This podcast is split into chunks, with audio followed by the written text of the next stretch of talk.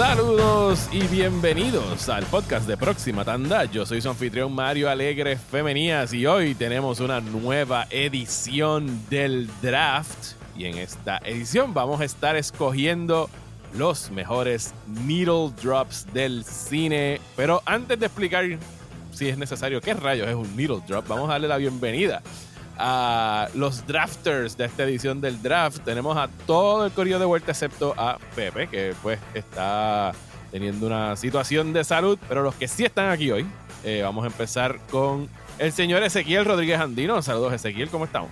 Eh, hola, eh, sí, estamos aquí, estamos vivos. eh, Pepe, Pepe, estoy seguro que Pepe hubiera querido que explicaras, ajá, como dijiste muy bien, que él está malito de salud porque enfermo siempre ha sido. Exactamente. Este es bueno recalcarlo y explicarlo. También sí, tenemos eh, de aquí, de, eh, directamente desde Puerto Rico, eh, el señor Gabriel Sánchez Vicepo. Saludos, Gabriel. Saludos, Mario. Saludos, compañeros. Eh, sí, estamos aquí en Puerto Rico, eso es verdad. Sí. Gozando. Y, eh, Y alguien que no está en Puerto Rico, pero le gustaba decir directamente en vivo desde Puerto Rico, regresando aquí al draft, el señor Paolo Grassini. Saludos, Paolo. Ya, yeah, eso es lo que estaba pensando. O sea, es como que eso es un nod, algo así a, a, ajá, a cinemático, claro, el intro. Ya, ya. Yeah, yeah. Eso es un inside It joke is. para cinco personas que nos están escuchando ahora mismo. Eso, eso, eso, es es lo que se llama, eso es lo que se llama hacer un one trick pony cuando no podía decir un intro de cualquier otra manera que no sea el script. Bueno, porque revisado. Nosotros estábamos, in fact, espérate, en espérate, vivo espérate, desde Puerto Paola, Rico. Paolo, Paolo, una cosa es que tú tienes tu catch, o sea, será tu entrada. Ajá. All right. I mean, eso es una forma bien generous de ponerlo, ese catchphrase. Sure, ajá. Mis otros catchphrases también eran ja, mm, eh, esas eran también partes de... Bueno, eh, ¿de qué vamos a estar hablando hoy? Ezequiel, ¿quieres explicar qué rayos es un needle drop? Bueno, pues el needle drop eh, está, es una, un término en inglés, obviamente, que se refiere precisamente a ese momento donde en el pasado uno compraba, ajá, unos discos de pastas bien grandes de doce pulgadas y lo usaba en una máquina que literalmente, ajá, de manera análoga tenía una aguja donde tú bajabas la aguja y cuando esa aguja bajaba a esa cosa circular que estaba dando vueltas a unas revoluciones específicas, esa aguja la bajabas literalmente, you dropped it, ajá, la música salía mágicamente a través de tus bocinas o eh, audífonos. Gracias. Entonces, por explicar término, la, la definición literal de lo que sí, es un needle drop. Y, pues ese término en inglés se ha quedado porque eh, la proliferación de la música en las películas utilizadas como una entrada sorpresa, pues, pues la gente empezó a usarlo, los críticos y la gente que ama el cine, pues empezó a usar ese término de bajar el needle. Y bueno, había también películas donde literalmente pasaban cámaras que bajaban el needle para poner una canción. Eh, y ahí viene ese concepto del needle drop, que sería el, el bajón, el bajar la aguja de el disc, del, del, ¿cómo se dice en español? El, el record player. Tocadisco. El, el, el tocadisco. tocadisco. Gracias, o sea, Gabriel. En arroz y habichuelas con amarillitos por el lado, esto quiere decir que vamos a estar escogiendo canciones que se hayan escuchado en películas, pero son canciones previamente escritas, no originales para la película, sino canciones que ya existían, que la película las está utilizando ya sea en su soundtrack o porque los personajes lo están escuchando o en la secuencia de créditos o otras categorías que vamos a estar explicando. Exacto, y es que la analogía coge sentido porque es como esta canción, entonces viaja y cae, it drops in the movie. Ajá, la traen desde afuera, cae en la película como un needle drop.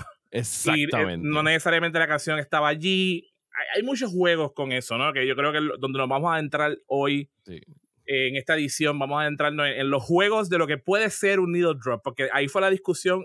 Quiero que sepan que llevamos como cuánto, un mes discutiendo discutiendo cómo iba a hacer esto. O sea, obviamente yo, siendo yo que hablo con cojones y, y sin cojones también a veces, este, empecé, pero de, define needle drop. Dino, sí, y, y, cuando y dices que, needle drop, ¿a qué te refieres? Sí, y al Entonces, principio lo queríamos ya. dividir por géneros musicales. Ezequiel dijo, no, no pueden ser géneros, porque entonces, y entonces llegamos a las siguientes, catego- siguientes categorías que vamos a estar utilizando el día de hoy, que son cinco.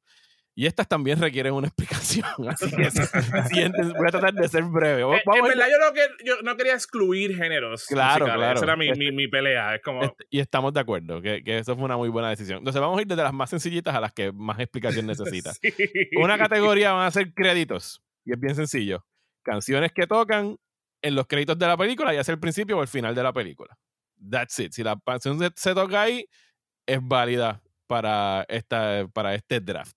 Pero, con el asterisco era, con el asterisco de que no sean canciones tipo James Bond, que son estas secuencias que son canciones originales hechas para la película que se toquen. Son, digamos, mood setters, o sea, es cosas que, que, que resumen al final de la película el mood de la película, o que te lo establecen al principio en la secuencia de créditos. O sea, tienen que estar corriendo los créditos en pantalla. Ese es como que el requerimiento de ahí. Exacto, gracias.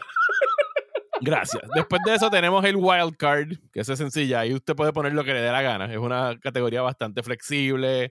Puede repetir categorías. Puede tirarse como una maroma que nos ponga a nosotros a juzgar si de verdad vamos a permitir su wild card, pero aquí somos bastante flexibles. Sí. Eh, luego de eso tenemos eh, la categoría de la más gasía, la overused. Canciones que apestan cada vez que las tocan en una película porque las han utilizado tantas y tantas veces que te hace como que, pues, tú sabes, virar los ojos y como que esta jodida canción otra vez. No voy a mencionar ningún ejemplo aquí porque de seguro van a salir ya mismo. Los vamos sí, a mencionar los todos. Los vamos a mencionar. Bueno, pero yo creo que el reto era eh, traer una donde es como que, ah, bueno, no me molestó tanto. Right? Es como, eso fue lo que yo bueno, entendí. Ese, eh, bueno, ese es tu reto, pero no hay problema. O sea, lo, okay, podemos, okay. lo podemos discutir ahorita. Ah, porque entonces esa era la... Mira, yo aquí eh, complicándome, esa era la más fácil. Yo ahí buscando, ok, ¿dónde hay una overuse no, donde no, no. sí funciona? Okay, sí. No, no, no, no, no. Yo mismo me hice un... un ¿cómo eso se hubiera llama? sido un, otro buen reto, pero no. No lo pensamos me, así. Me hice, eh, eso tiene un nombre y no me sale ahora. Sí. Está bien. Después de esa, la cuarta categoría es soundtrack. Esto entiéndase que la canción se escucha en el soundtrack de la película. Eh, ya sea en un montaje o dentro de una secuencia, pero no, los personajes no la están escuchando. Es una película que está, cor- la canción está corriendo para acompañar a la película. Eso es como que el soundtrack play. Y la última, y no es la más complicada, pero la que más necesita explicación, porque el nombre de la categoría nunca lo parimos bien. Decidimos que era como que in-universe play. Entiéndase de que la canción se escucha en la película y los personajes de la película la están escuchando y o interactuando con ella, ya sea que están bailando, sí. cantándola, o, o que está playing in the background y los personajes la pueden escuchar. El término correcto es diegetic music. Exacto, diegético. Gracias. En español, die, diegético y no diegético. Esas son las, las dos disciplinas de un uso. ¿Eh? Por eso que, tenemos que sería soundtrack y no soundtrack. Sí. Pero tenemos a alguien que tiene un podcast de música para explicarnos cómo carajo se llama esto profesionalmente. Ok, diegetic music. Eh, o diegético son, en español. Diegético, nice. Ok, pues esas son las cinco categorías que vamos a estar eh, drafteando en el día. Me gustó como pa- pa- Paolo lo dijo, ustedes no ven los videos, nosotros nos vemos, usamos videos nosotros para vernos las caras y un poco tripearnos entre sí para ayudar a que el podcast se sea más fresco. Y la cara de Paolo mientras... Eh, Mario estaba tratando de explicar diegetic, diegético. Ajá. Era como que, wait a minute. I'm Hay una palabra. I'm gonna blow his mind now. There's an actual I mean, word for this a mí me one. Gusta, a mí me gusta in-universe, pero hoy en día la gente puede pensar, ¿significa que eso es solamente D C y Marvel Universe? Es como que no. Si no es, si no es parte de un universo cinemático, no sí, se puede usar. Exacto, como que... La categoría sí. solamente va a ser eh, las películas de James Gunn, tanto de Marvel como de las de, las de D C. Right. Ok, pues entonces, ¿cómo funciona un draft? Si esta es su primera vez escuchando uno de estos episodios del draft, vamos a estar utilizando un Serpentine Style Draft.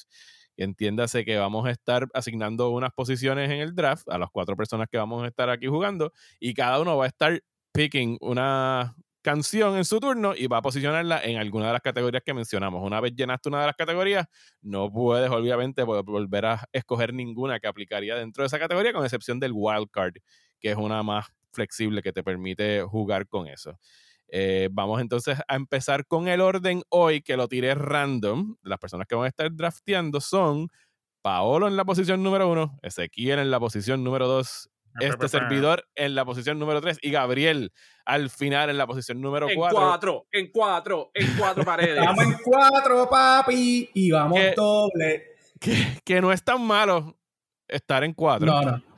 Eh, porque en este caso pues vas a poder escoger lo, la, los que están en la última y primera posición. Eh, como es un Serpentine Style Draft, quiere decir que vamos del uno al cuatro y Gabriel va a escoger dos picks en y regresamos otra vez eh, hacia arriba, y el que está en la posición número uno, que es Pablo, va a escoger de dos hecho, yo pienso para que, compensar. Que la persona que está en cuatro es la que tiene más poder en toda esta relación. Es el que mejor sale, yo diría. Sí. sí. Gabriel sí. dicho que las, las peores posiciones para estar aquí es en el I medio, mean, el dos y el tres. Este draft, aunque acabé de salir número uno, es como que el orden es tan pointless porque hay tantas opciones. Me sorprendería, me sorprendería si alguien le roba algo a alguien, pero who knows, vamos a ver. Va a pasar, va a pasar. Vamos a ver, vamos a ver. va a pasar. Vamos a ver. Bueno, yo pues... siempre tengo la meta de robarle algo a alguien. A propósito, sí, inclusive cuando a propósito, la joder, yo soy un agente del caos. Sí, del caos, sí. Bueno, pues sin mayor preámbulo, eh, empecemos entonces el draft con el señor Paolo Grassini, que según nos dijo, tiene como quinientas opciones para escoger y las va a mencionar todas al final. Así que... que de este... hecho, será no, porque... Actually, no, lo voy a mencionar aquí. Como, como mencionaste ahorita, será porque él es eh, creador y host, co-creador y host de un podcast que es precisamente sobre música en el cine. Sí. Te bloquea, Paolo, bloquea. ¿Cómo que se llama? The song will go on, pero música original. Hablamos de música original, hacemos deep dives a música originales, pero estoy un poquito... Hemos hecho needle drops también, porque we got, o sea, hay que hablar de needle drops. ¿Cómo no vas a...? Claro. Pero, yeah, es difícil, porque esta es una de estas situaciones donde hay tantas opciones que la mente se bloquea y no te entra ninguna. Es como, no sé si han visto el programa de comedia Billy on the Street. Ajá. Uh-huh. Cuando él corre a donde la gente le dice, name a, an actress for a dollar. Ajá. An actress. Y toda la gente dice, ah, yeah, no, no, no, y se quedan ahí treinta segundos y no pueden. Sí, eso es lo que me va a pasar en todos los picks. Yeah. Está bien, pero ahora tú eres el primero, así que la presión está encima tuyo y después tienes cinco turnos para escoger el próximo, así que relax. Entonces aquí, ok, cada uno me imagino que va a ser caveat de como que, ok, paréntesis, mi, mi lista como la hice... Ajá. No hice lo que yo consideraba mejores needle drops. Pensé que eso sería boring. Simplemente hice stuff that I'm into right now, cosas que me gustan ahora mismo, que estoy escuchando, cosas que maybe no tengo la oportunidad para hablar, so déjame hablar. Pero sí. Si me fuera como que, ah, las mejores, especialmente con solamente cuatro, cuatro o cinco categorías, sería bien como que, you know, búscate en Pitchfork esa lista si quieres. Um, okay. All right. ¿Con cuál vas a empezar? Entonces está la parte de estrategia donde... Es que como digo, no creo que me van a... Sí, él, él estaba relax hace sesenta segundos y ahora está preocupado por cuál categoría coger primero. All right. Voy a empezar por la categoría de soundtrack. Okay. Donde simplemente es un needle drop, los personajes no lo escuchan, it's just un cool needle drop. Y uh-huh. voy a una película mil novecientos noventa y nueve... que pienso que tiene uno de los mejores soundtracks definitivamente de mi teenage years, pero también, y voy para Matrix. Y en The Matrix voy a coger Prime Audio Soup. La canción se llama Prime Audio Soup by Meat Beat Manifesto.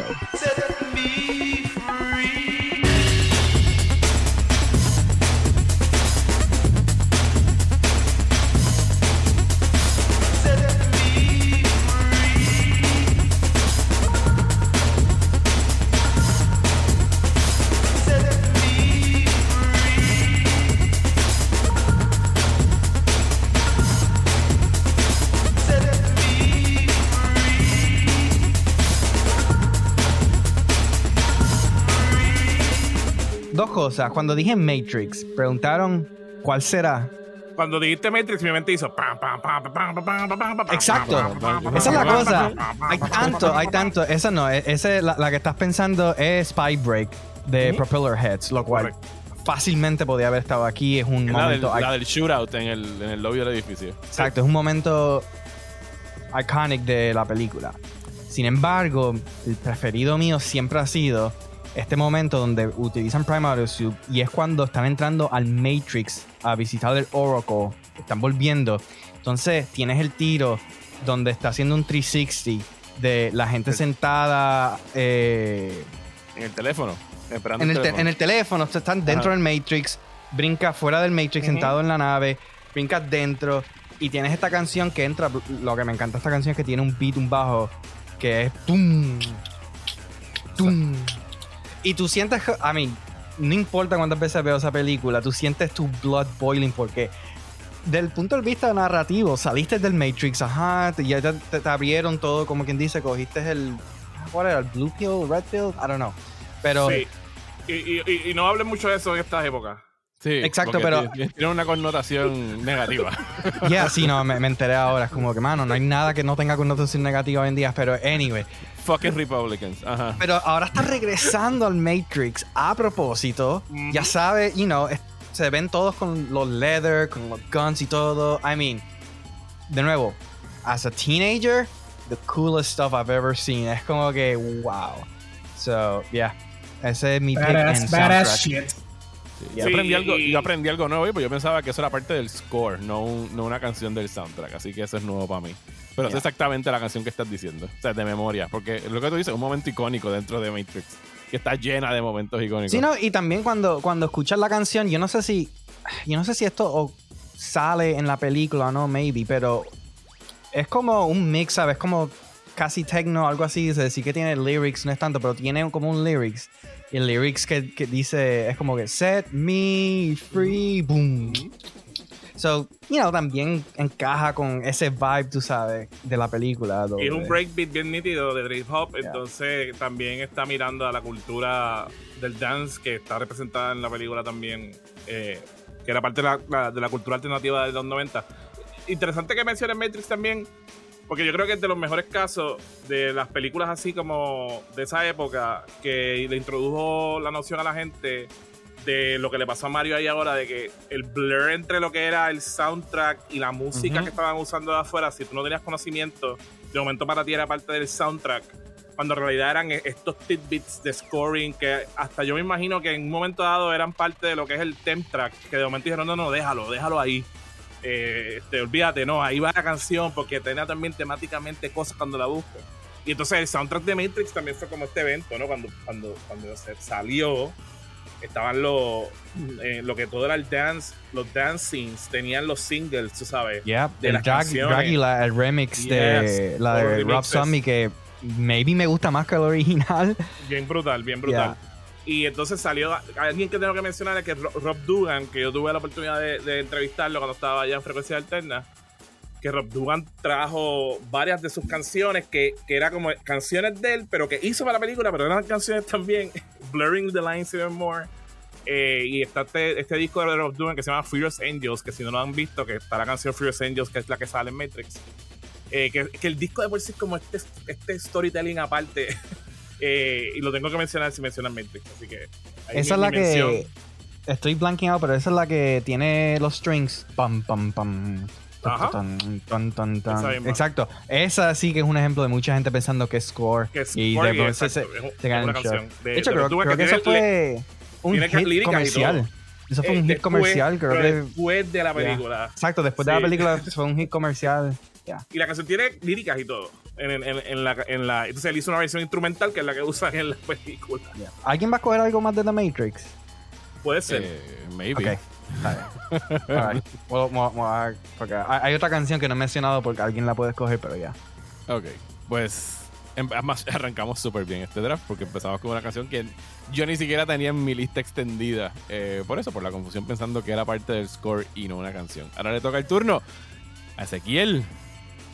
Bueno. Estoy pensando si quiero irme por la misma línea de sound. Sí, yo creo que me voy a quedar ahí en películas, eh, ¿sabes? Canciones que salen en la película, pero la gente no sabe. la, las no digéticas, ¿verdad? Las digéticas. Ahora, ahora, me, ahora me confundí. Las no digéticas. Las no digéticas. Eh, pero me voy a otra época completamente diferente. Y es, estamos hablando de una película que es una de mis películas favoritas de todos los tiempos. Ajá. Que se llama Being There. ¿Han visto Being There? Sí, con Peter yeah. Sellers. Con Peter Sellers, setenta y nueve. La dirigió uno de mis directores favoritos, que es Hal Ashby. Pues en esa película hay un momento que sale como un remix de música clásica. Uh-huh. Cuando el personaje de Peter Sellers sale por primera vez. Y es como un remix del tema de dos mil uno, pero en funky. ¿Tú nunca escuchas? ¿No se acuerdan de eso? Para mí se me voló la cabeza. Hace tiempo que no veo la película, pero la, la, la están escuchando ahora mismo en el background por la magia de la edición. Exacto.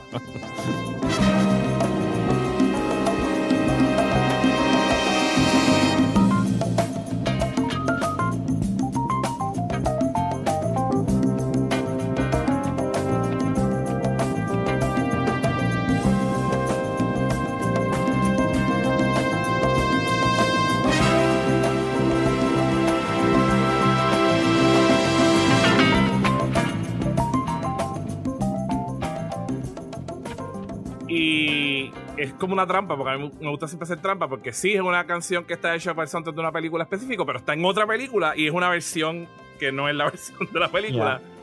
Y es magistral, sinceramente, el uso de, de como este personaje que hace Peter Sellers ahí, esta persona que lleva años y obviamente tiene un pro, problema eh, mentales eh, y ha estado viviendo esta vida desconectada del resto de, del mundo en un jardín, eh, y cuando se muere la persona que lo estaba cuidando, la, por la cual trabajaba, eh, nunca te explican bien, pero se siente como él era el hijo de quizás la persona que cuidaba a este riquitillo de Washington D C, y el viejo lo, lo dejó ahí porque le tenía pena, y lo único que hacía era que iba al jardín todo el tiempo a, a atender el jardín, y dormía, y se, un día se levanta y el tipo está muerto y no hay más nadie, y no, él no sabe hablar de otras cosas que no sea de cosas de jardinería.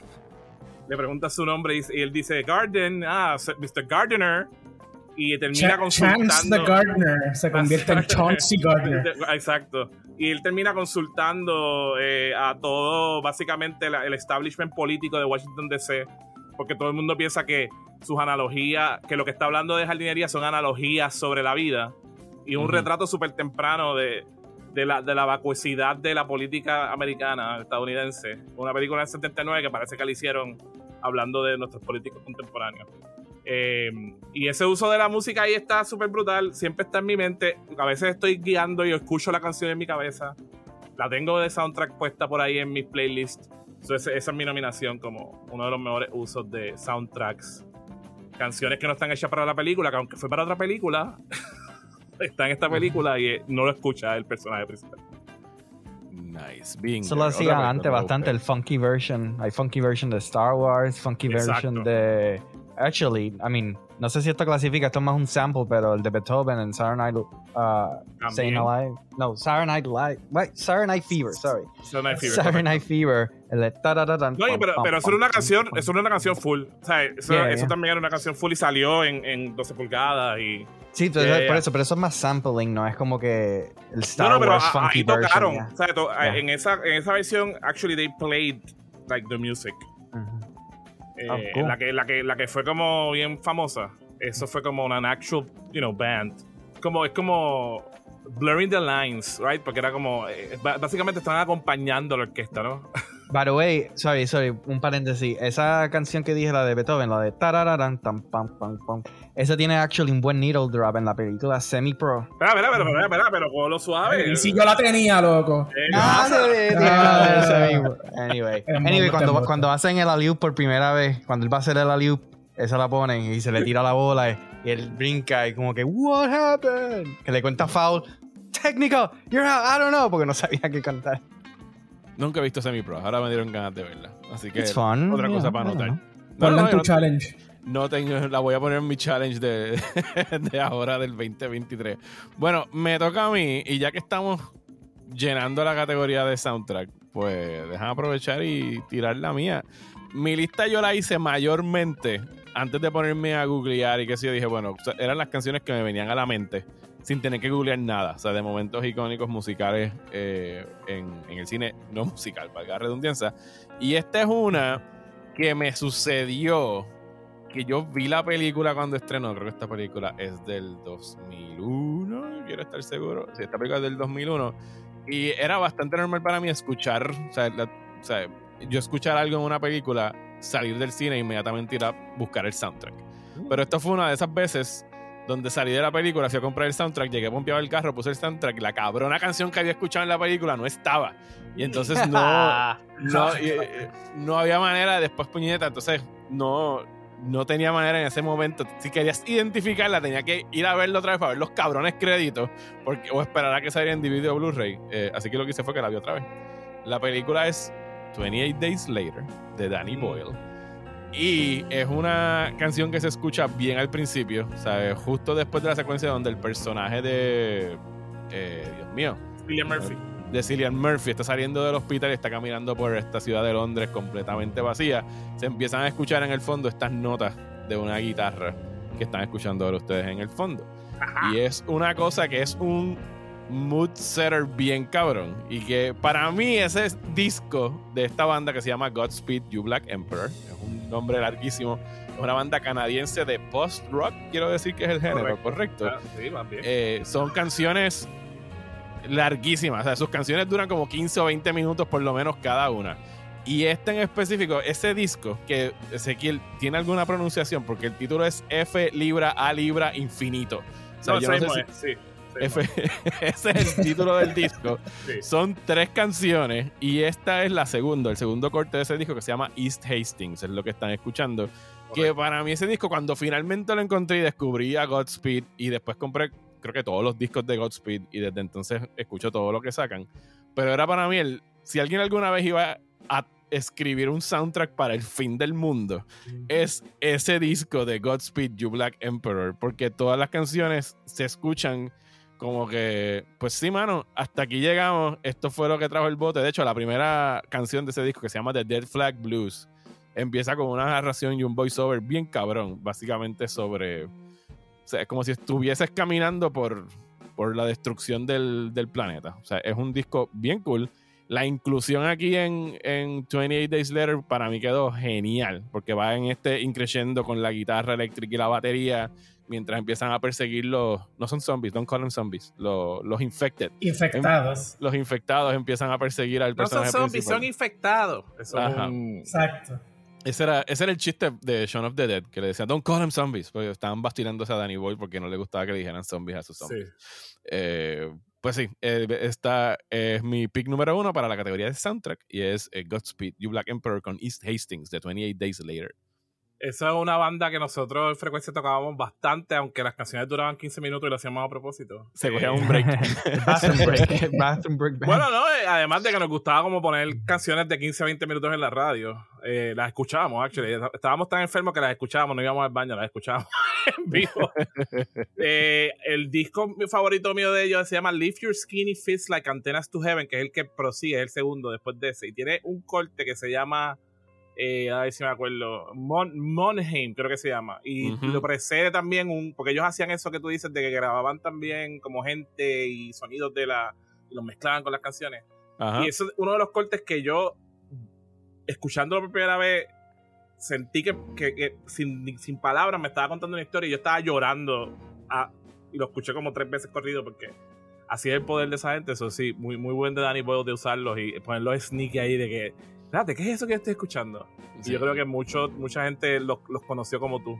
Sí. Y a mí me pasó de eso, de que yo escuché ese... O sea, la película empezó y yo, cuando yo salga de aquí, yo tengo que saber quién carajo tocó eso. Porque I want it. O sea, lo quiero, lo necesito. Ah, entonces Pepe y yo hacíamos chistes de... Ellos, ellos eran primero Godspeed You! Black Emperor y después se cambiaron el nombre a Godspeed You! Black Emperor. Y con comas okay. Y signos de sí, exclamación. Exacto. Antes era Godspeed, Godspeed You! Black Emperor y después Godspeed You! Black Emperor. Black Emperor, yes. Bueno, Gabriel, eh, te toca escoger dos categorías. Punctuation is important. Este, yes. Me tripea que dijiste, viste la película en el cine, dijiste, tan pronto llegue a casa tengo que buscar ajá. How Times Have Changed. Ajá, no podía, sí. no podía sacar el teléfono y googlearlo y ya, buscar exacto. Soundtrack, Danny Boyle y ya. O, o ponerlo para que lo escuche Google o son, no, ¿cómo es que se llama? Exacto, un Shazam. Sí, un Shazam. Shazam Literal, exacto. Yo me acuerdo, yo vi esta película en Plaza Escorial, salí del cine, fui a Borders, cruzando la calle. Una tienda física. Una tienda física adentro. A comprar un disco. Y como que, mira, yes, tú tienes esa... Que ese, eso es sinergia, sinergia, synergy, sí. synergy. Tiene que Ante, estar en este disco la canción que quiero escuchar. Un carajo. Antes el Shazam era, tráete a un amigo que sepa de música. Mira, dime cuál es esa. ¿Cuál es esa que baja? Yo no sé. Ah, vale. Sí, ese era mi papá. Cuando era música clásica, yo lo llamaba. ¿Quién, quién carajo toca esto? Y mi papá me decía, ese es el movimiento número dos de la pieza, y, el concierto para piano de Chopin, de no sé qué madre. Y si se lo ponías bien, te decía la grabación. Es, y esa grabación es de setenta y cinco por la Orquesta Filarmónica de, de Boston. Ah, lo dices y es así mismito como lo dices. Y la condu- el, el conductor fue fulano. El conductor, que estaba, eso es importante. Ajá. El conductor estaba enfermo ese día, así que lo condujo. Radio Oro.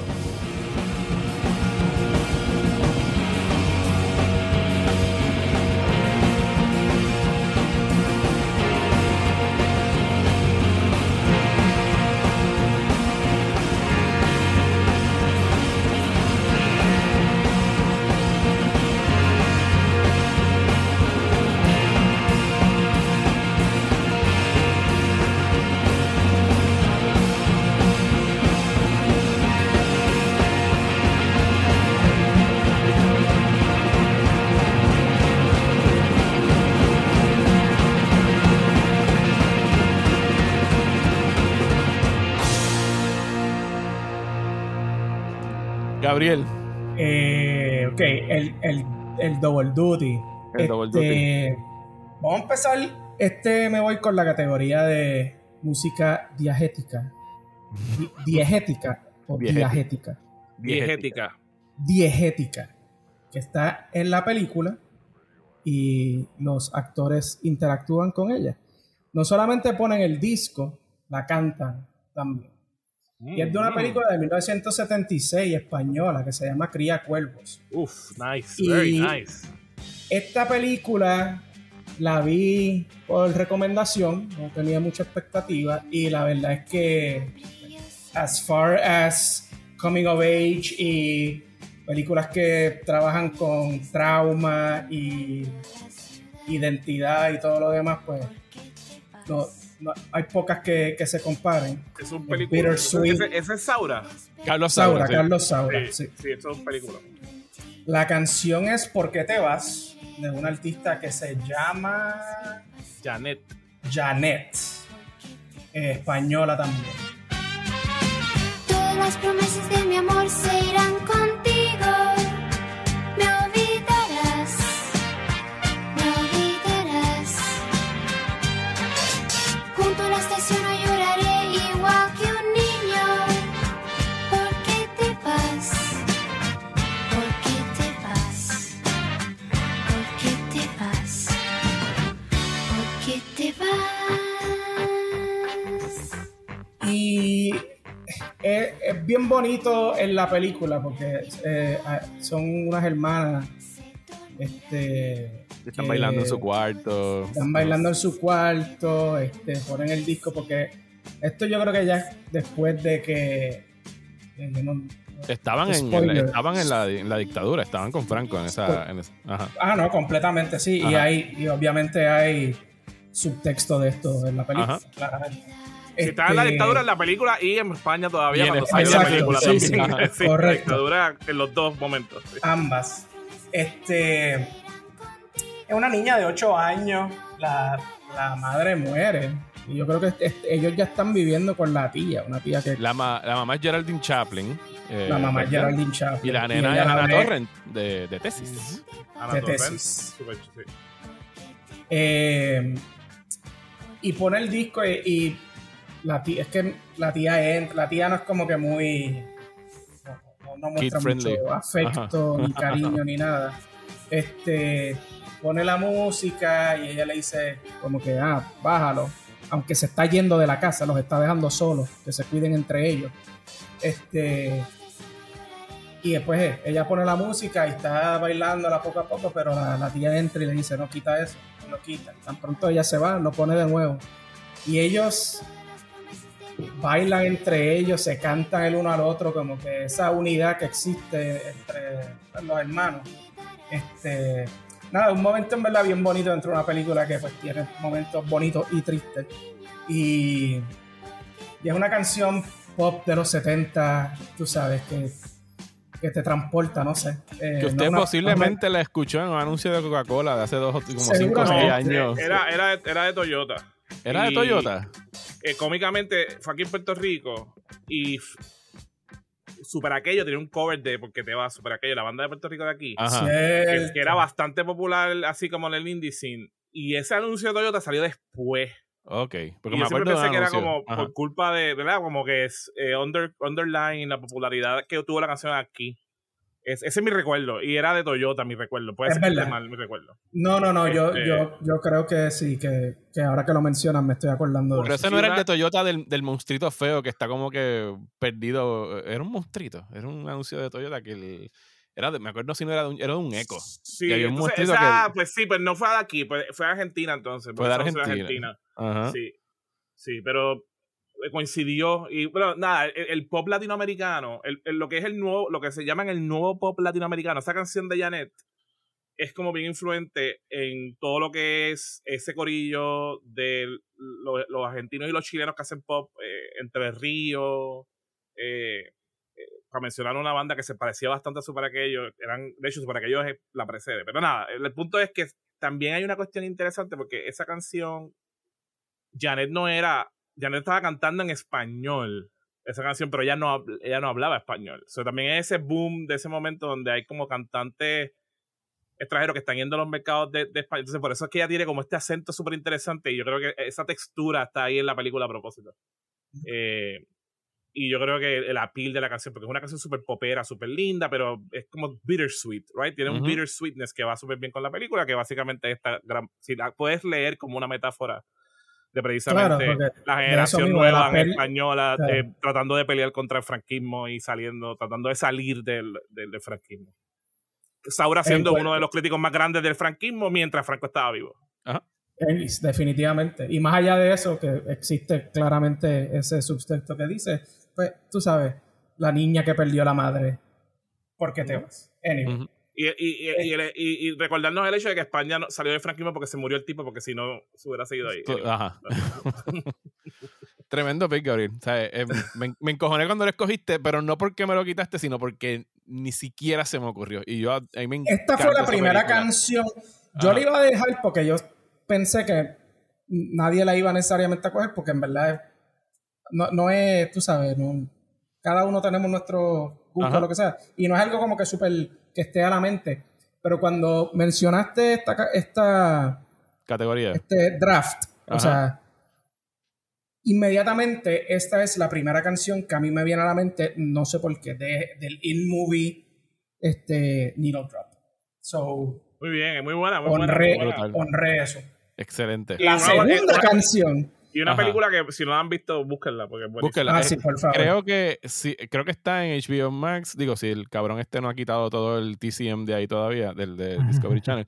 Eh, pero en el Criterion Channel está disponible. En el ah, sí, Channel está. Está y, a, y antes de que nos movamos, otra cosa interesante que a mí siempre me ha encantado de Cría Cuervos es que yo sé que quizás es un refrán que, que no se usa tanto ya, Ajá. pero que Cría Cuervos es parte de un refrán que siempre sí. ha sido uno de mis refranes favoritos del refranero en español en general, que creo que toda Latinoamérica e Iberoamérica lo, lo comparten, que es cría, cría cuervos y, y te sacarán los ojos. Ajá.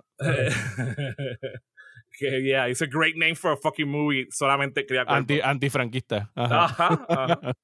Mi segundo pick, vámonos también con otra película que cuando mencionamos esto también es un needle drop que todavía se me paran los pelos eh, escuchándolo. La escuché primera vez contigo en tu sofá, cabrón, viendo... Ay, eres un infeliz. ¡Wow, tío! Eres, eres un infeliz, él lo hace a propósito. Pero está bien. Está él bien, lo hace está a propósito. Bien. Yo, yo, te, yo tenía hasta la, hasta la misma cabrona anécdota, pero está bien, dale. Lo importante pero, es que se menciona aquí. Lo estoy tirando ahora por eso mismo, porque sabía que me lo iba a robar. Y ah, yo no lo estoy haciendo para robártelo a ti, espérate. Porque esta ah. estaba mía antes de yo pensar en cualquier... Ajá, o sea, ajá. Es que también fue que, la primera que yo pensé, pero está bien, dale. Pero piensa que en un universo paralelo... El draft fue diferente y Mario fue primero y estamos teniendo la misma cojones, conversación. Lo, lo importante es que va a estar en el draft y que alguien va a hacer el cuento, así que dale. Mano, es que pusimos... Es que está cabrona. Es que está cabrona, para empezar. Eh, la película es Inherent Vice, la canción es eh, Vitamin C de Can. Muy bien. Este, un grupo alemán, Correcto. quiero decir. Sí, no es. Este... Y es que puñeta, ¿sabes? Lo cabrón es que era un screener que tú tenías. Sí, era, era, era, era un D V D que nos habían prestado, que me prestaron a mí porque está, se estaba acabando el año y yo quería verla antes de que se acabara el año para saber si la ponía en mi top diez y qué sé yo. Y me lo prestaron y dije, voy a llamar a Gabriel para decirle, tengo este disco por esta noche, así que si quieres ver Inherent Vice, llega a la casa y le llegaste... Un fucking posible. martes como a las nueve de la noche, tú sabes, Ajá. yo dije, fuck it, dale, vamos. Can, que se escribe con C A N, como si fuera una... Una lata, una lata. Una, una no lata. Como Kant, que también es alemán. Ni como chuleta can-can. Tampoco. Y entonces ponen la película, y pues tú sabes, again, it's a weekday, eh, ya son las nueve y pico, tu nene y lo que sea, no podemos blastear la película. Y la cabrona película no tiene subtítulos. Y mira, brother, en Inherent Vice se habla mucho. Ah, y hay conversaciones cojones. que no se, en, se están entrecortando y hay whispers. Y hay de no todo. Solo se habla mucho. O sea, Joaquin Phoenix está básicamente mumbling la mitad de ah, la película. No, bueno, porque te olvidaste que no, no es que se hable mucho realmente, es que se ingiere mucha droga. Entonces Ajá, se habla bajo los efectos de como suficiente como para poner en su soundtrack a una de las bandas avant-garde más importantes de lo que es el crowd rock. que es como de los movimientos más avant-garde de, de música eh, del mundo. Ajá. Como que poner Can en el soundtrack es, te da más o menos una idea de cuánta droga se estaban eh, ingiriendo mientras escribían no, la película. Y, y, exacto, y yo no tengo duda de que esa droga no era nada más show en, la peli- en esa película, porque la película se llama Vicio Inherente, Inherent Vice. Yo creo que esa droga estaba freely doing it as, a, as an actor itself, como una como parte de, de verdad. Así que no era es que hablen mucho, es que hablan a drogado. Y entonces esa primera escena de Joaquín Phoenix que llega su ex, este, Chastafay, hey, Chastafay, Catherine Waterston. Ajá, Waterston, Kathleen Waterston. Waterston, este, y una conversación y estamos como que, shit, okay, t- I'm catching some things, I'm not catching others, como que, okay, pero uno está envuelto y de repente salen a la calle, es de noche.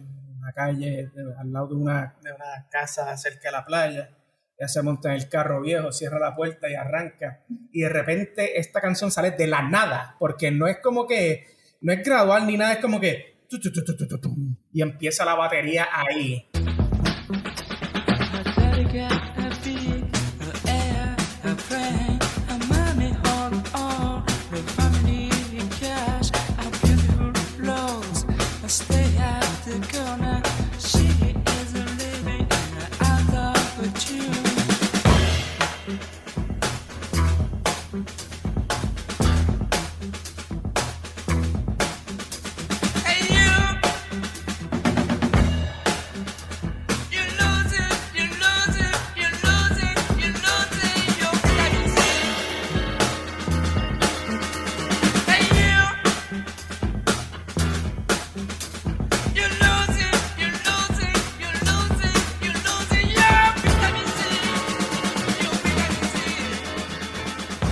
Empieza así. Yo pensaba que cuando la escuché la primera, yo pensaba no, no, que, no, eso que la habían puesto sí, a mitad. Yo dije, bueno, la pusieron no. a mitad de canción y después la busco en el disco y no, es que empieza así la cabrona canción.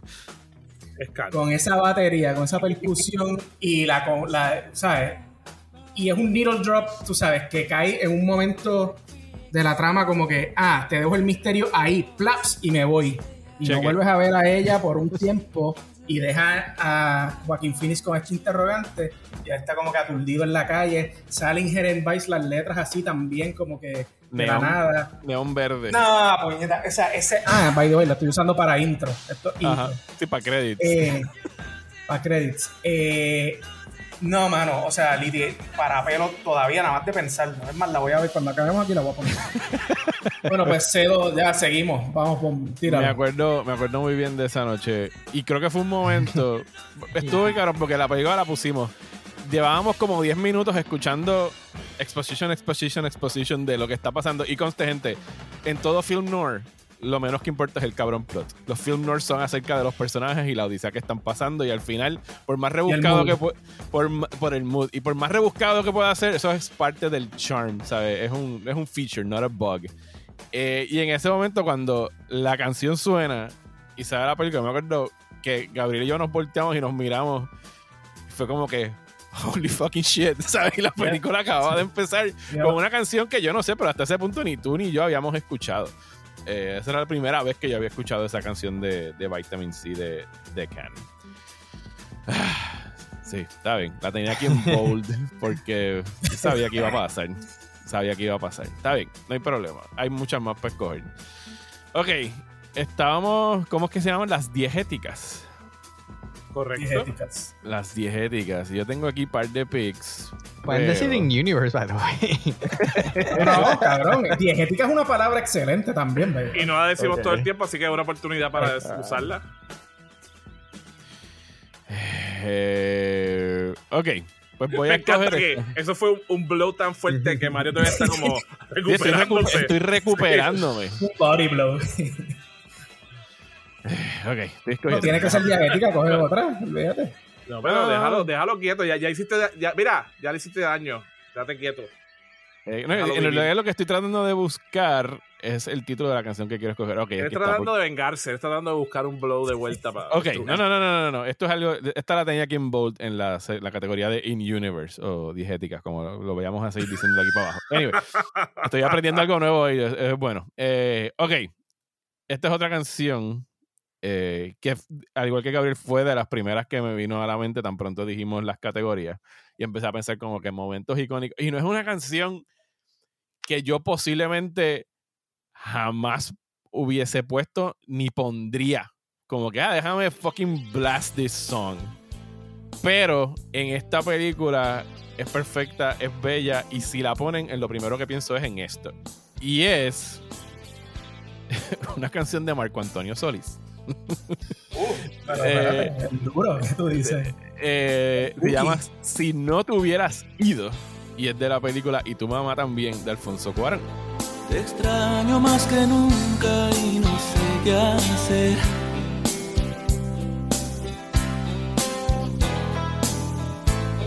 Despierto y te recuerdo al amanecer.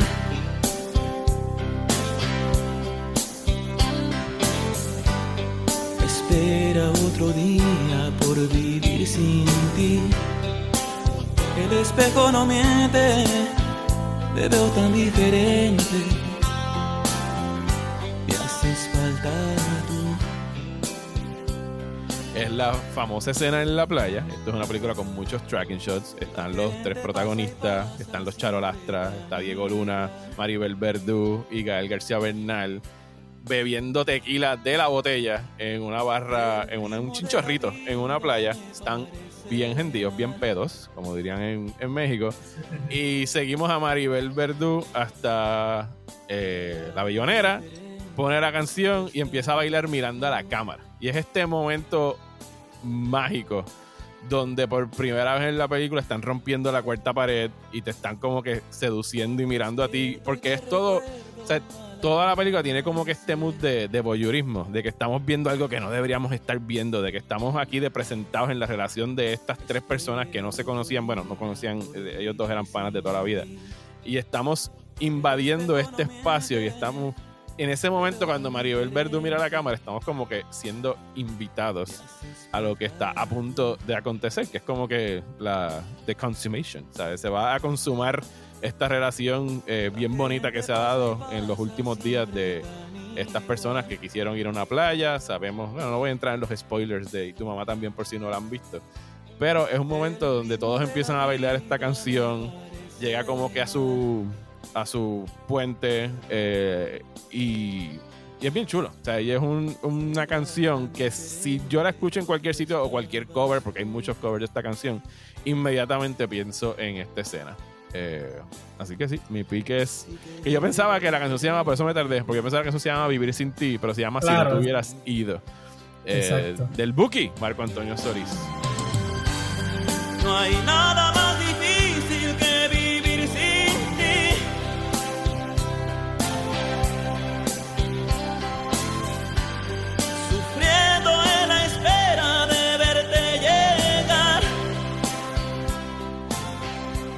Dijiste algo, fíjate, un ángulo interesante que para mí el poder de los soundtracks es que te puede hacer que te guste una canción de un género que maybe separado de la película, tú no le das uh-huh. un second chance, pero pues la historia, la película, todo está funcionando tan bien que maybe te abre hasta un género completamente nuevo, no solamente una canción y la banda, sino un género completamente nuevo. Y a mí eso me ha pasado a mí con casi toda la mayoría de los géneros que no son los populares.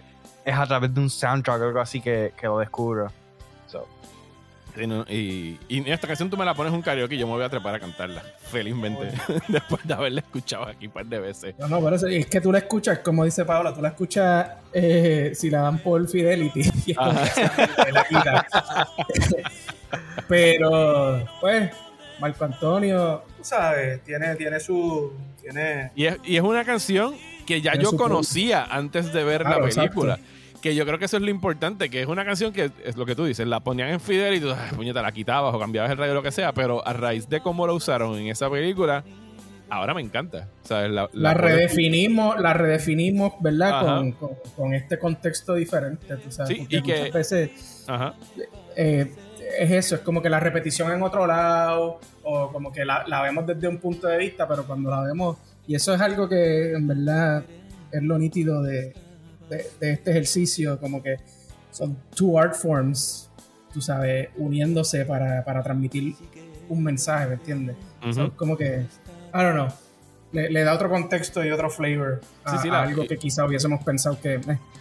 Y la película se adueña de esa canción. O sea, ya es una cosa de que eh, se, se casan. Es imposible, por lo menos para la persona, cuando te enamoran de esa forma con una canción, tú no puedes volverla a escuchar sin pensar en esa película. Es eh, eh, como dijo Gabriel, es un trabajo completamente nuevo, creativo. Es como decir, maybe no me gusta el color rojo, pero sí me gusta el color rojo como lo utilizaron en la pintura. En, son dos cosas diferentes. So, la canción ni tiene que ver con la canción. Es la película y ese arte lo que mm-hmm. te gusta. So, yeah. Bueno, y te voy a dar un ejemplo, y lo puedo dar porque es de televisión, pero...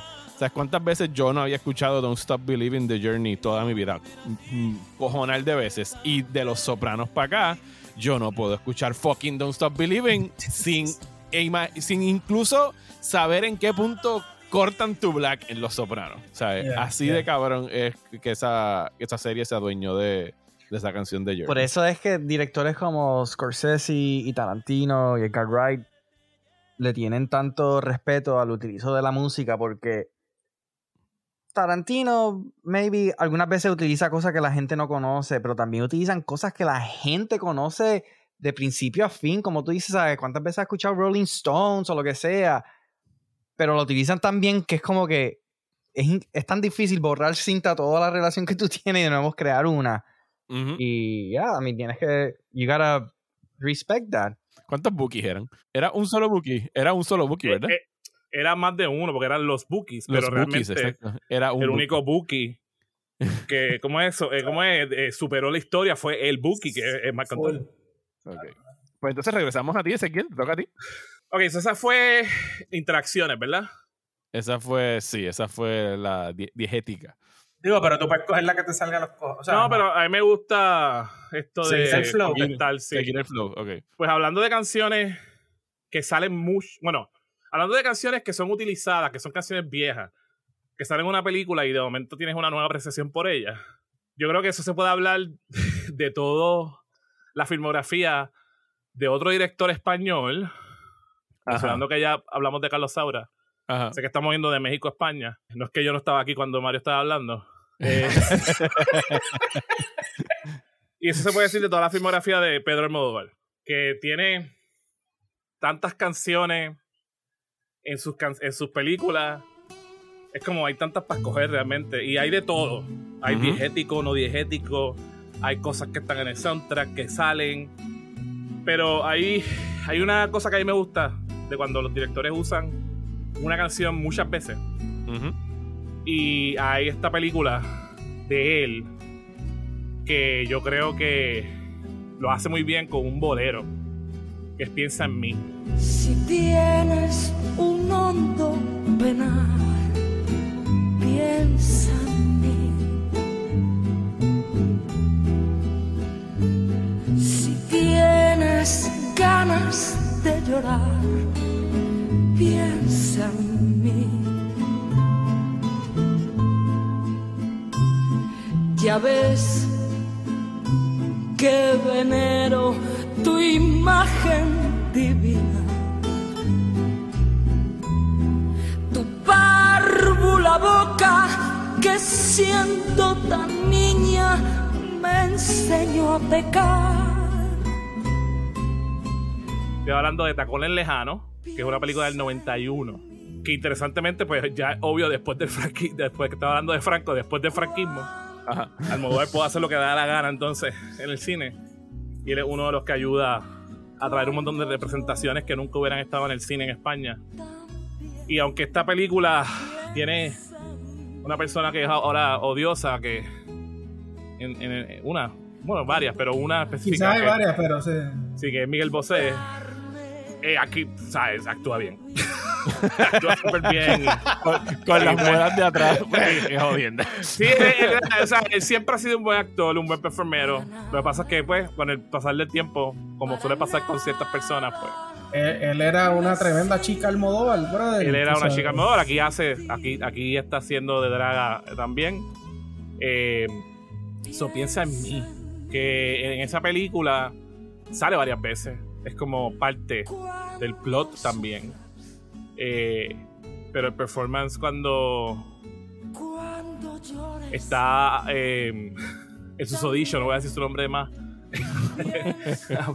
en uno de sus, haciendo uno de sus personajes que era la femme fatal, la femme letal era, eh, pues se la canta, la canta en medio un performance, o sea que sale en la película, la está cantando, se la está cantando a alguien, pero entonces sale, sale, sale la, una versión de la canción.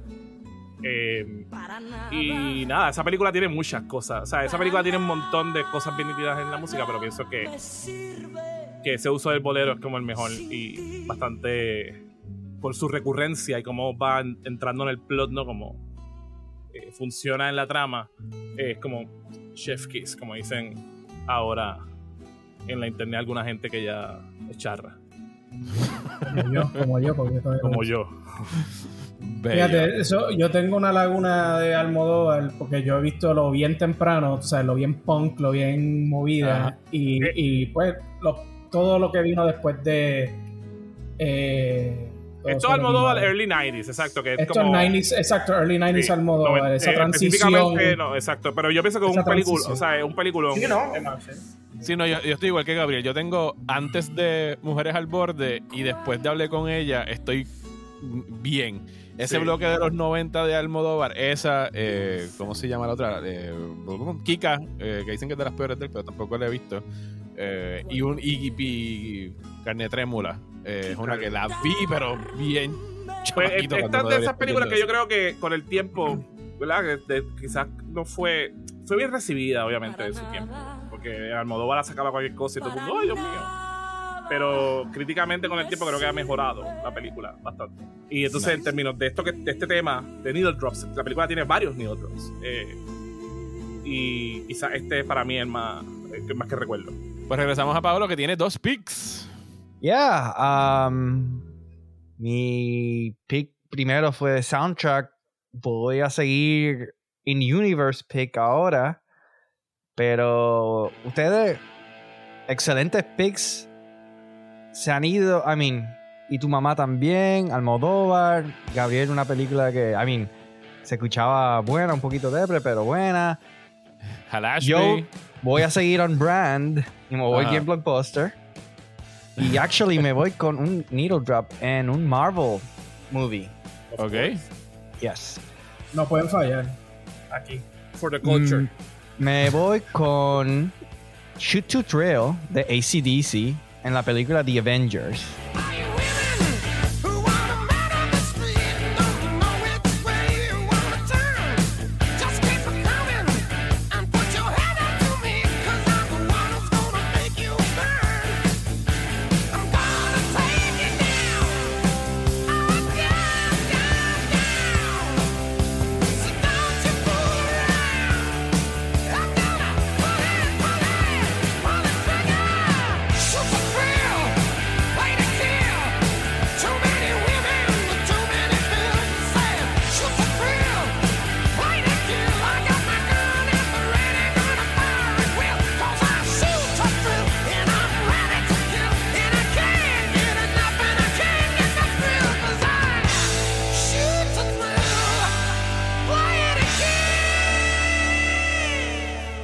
Y esto nos lleva a una época donde actually estábamos emocionados para una película de Marvel. Específicamente, yeah, I remember those times, yeah. Específicamente cuando es dos mil doce fue dos mil doce eh, que salió Avengers. Avengers, que era la primera vez que todos van a estar en, en ¿sabes? El, el, es increíble pensar que era impresionante pensar que cinco personajes iban a estar en una película, let alone cuántos salen ahora, veinte en Endgame fue que salieron, sí, qué que sé yo. Estábamos, to- todo era escepticismo de como que ya no sé si lo van a lograr hacer. Exacto. Más de tres personajes es una receta para desastre. Bueno, yo recuerdo las películas de los setenta de Hulk, y ahí salían más de un personaje. No es la primera vez. Okay, okay. Ya Captain America en una motora, yo me acuerdo de eso. Pero también para esa época, claramente Iron Man era el preferido. Eh, Captain America estaba cool, pero las películas de Hulk como que habían sido miss. Eh, so, yeah. Anyway, mi pick, Shoot to Thrill, sale en la escena donde Iron Man es hidro- introducido a esa película, que actually no es de los primeros que sale. Los primeros salen Captain America, los otros. Él es el, el último en llegar de los Avengers. No es tu contrato. Y de la forma que llega...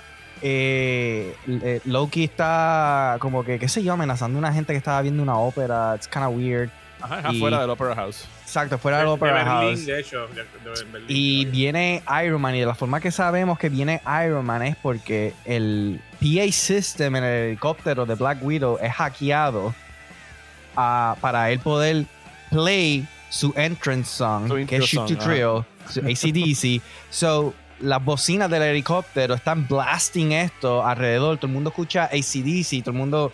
Imagínate en la película como que, ¿what? A C D C. Y claramente me recuerdo en el cine, todo el mundo era como que, fuck yeah, aquí viene Tony Stark, aquí viene Iron Man, como que aquí él llegó, aquí importa.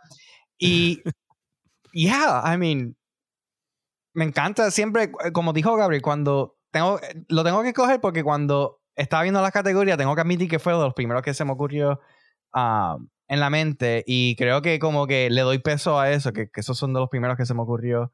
Otra cosa cuando...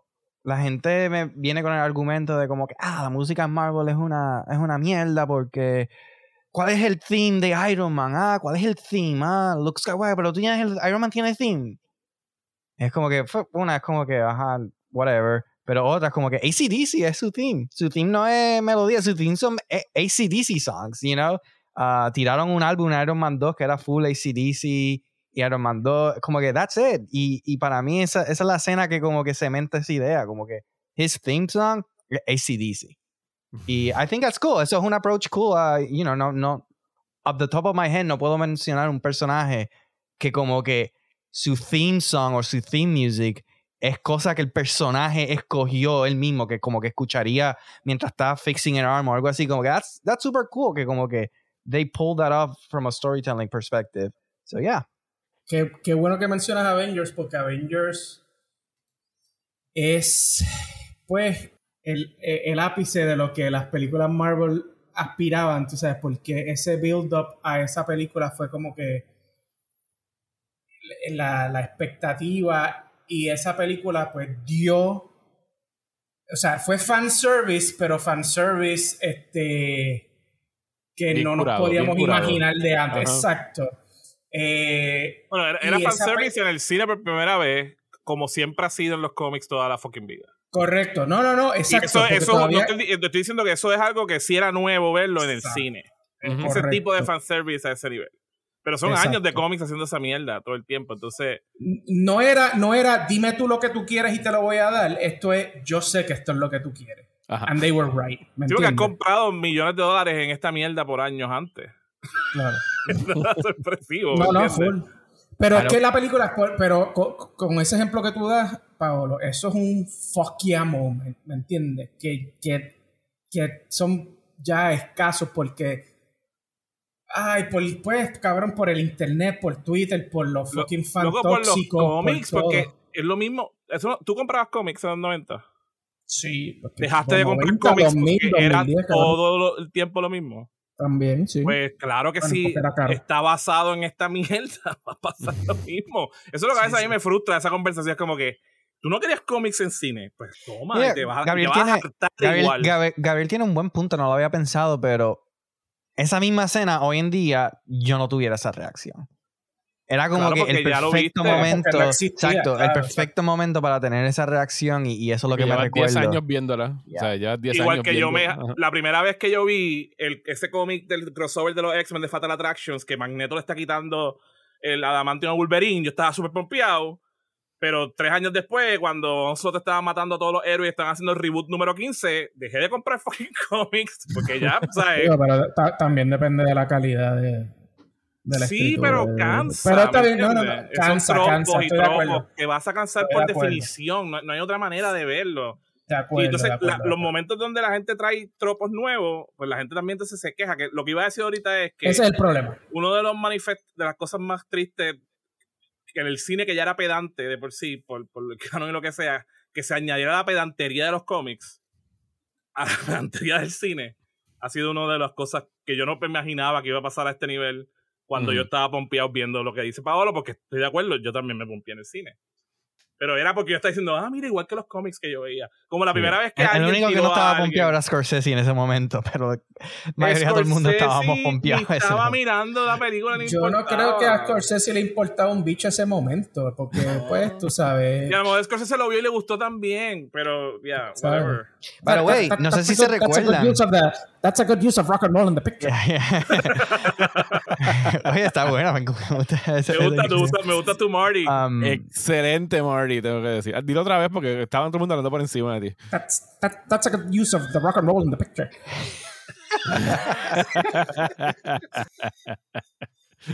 Bueno, eh, Pablo, no te vayas, te toca otra. No, I know, I know. Quédate, quédate, quédate. Él se paró, lo vi. Um... All right, me voy con... Fíjate, esta fue la categoría más difícil. Uh, credits. Y, ¿verdad? Era opening y closing credits. Sí, Cual, opening, o sea, cualquiera de los dos. Me voy con opening credits. Mm. Me voy con una película, me voy para el género de... ¿Esto se puede decir el género de horror? I don't know, thriller. Um, I Know What You Did Last Summer. Sí, eso es horror. Horror, pai. I know. Ah... Uh, Y la banda se llama Typo Negative. No. Y ellos, ellos hacen un cover, un, un cover, un cover de la canción Summer Breeze. Que no sé si han escuchado Summer Breeze, pero Mario, ponla en edit. Aquí la original. Ay, ay, se está escuchando, está escuchando. ¿Sabes? En la playa con, you know, sixties y bien nice. Summer Breeze makes me feel fine. Blowing through the jasmine in my mind. So, I Know It Did Last Summer empieza literalmente con el riff de guitar de Typo Negative. Bum, bum, bum, bum, bum, boom, boom, boom, boom, boom. Y empieza este helicopter shot con el que tú ves como que viajando por el agua. Y cuando empieza la letra, tú te das cuenta que es un cover de Summer Breeze. Y es de los mejores covers. Para mí me encanta. Yo vi eso en el tram- cine, mano. Yo vi yo la, no, cine, yo tam- no, no, esa es la cosa también. Yo me acuerdo, me acabo de acordar, mira, me acabo de acordar y se me pararon los pelos y todo. Me acordé de, exacto del. Esa también, a mí sí. también, a mí también se me pararon los pelos.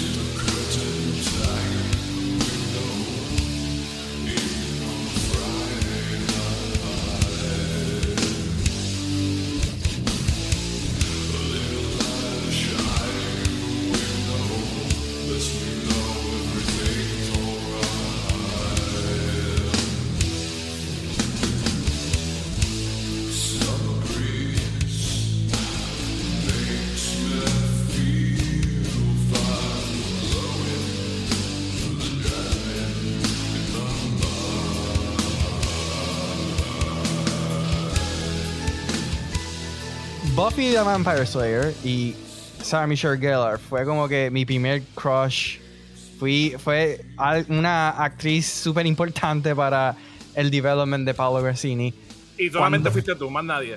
Y cuando, I, cuando yo fui a ver I Know I Did Last Summer, yo lo que tenía en mente era este es Buffy, pero en una película del cine. R, porque ella, ella, ella, era un T V movie. Era, esa era para la época donde como que T V people did T V stuff.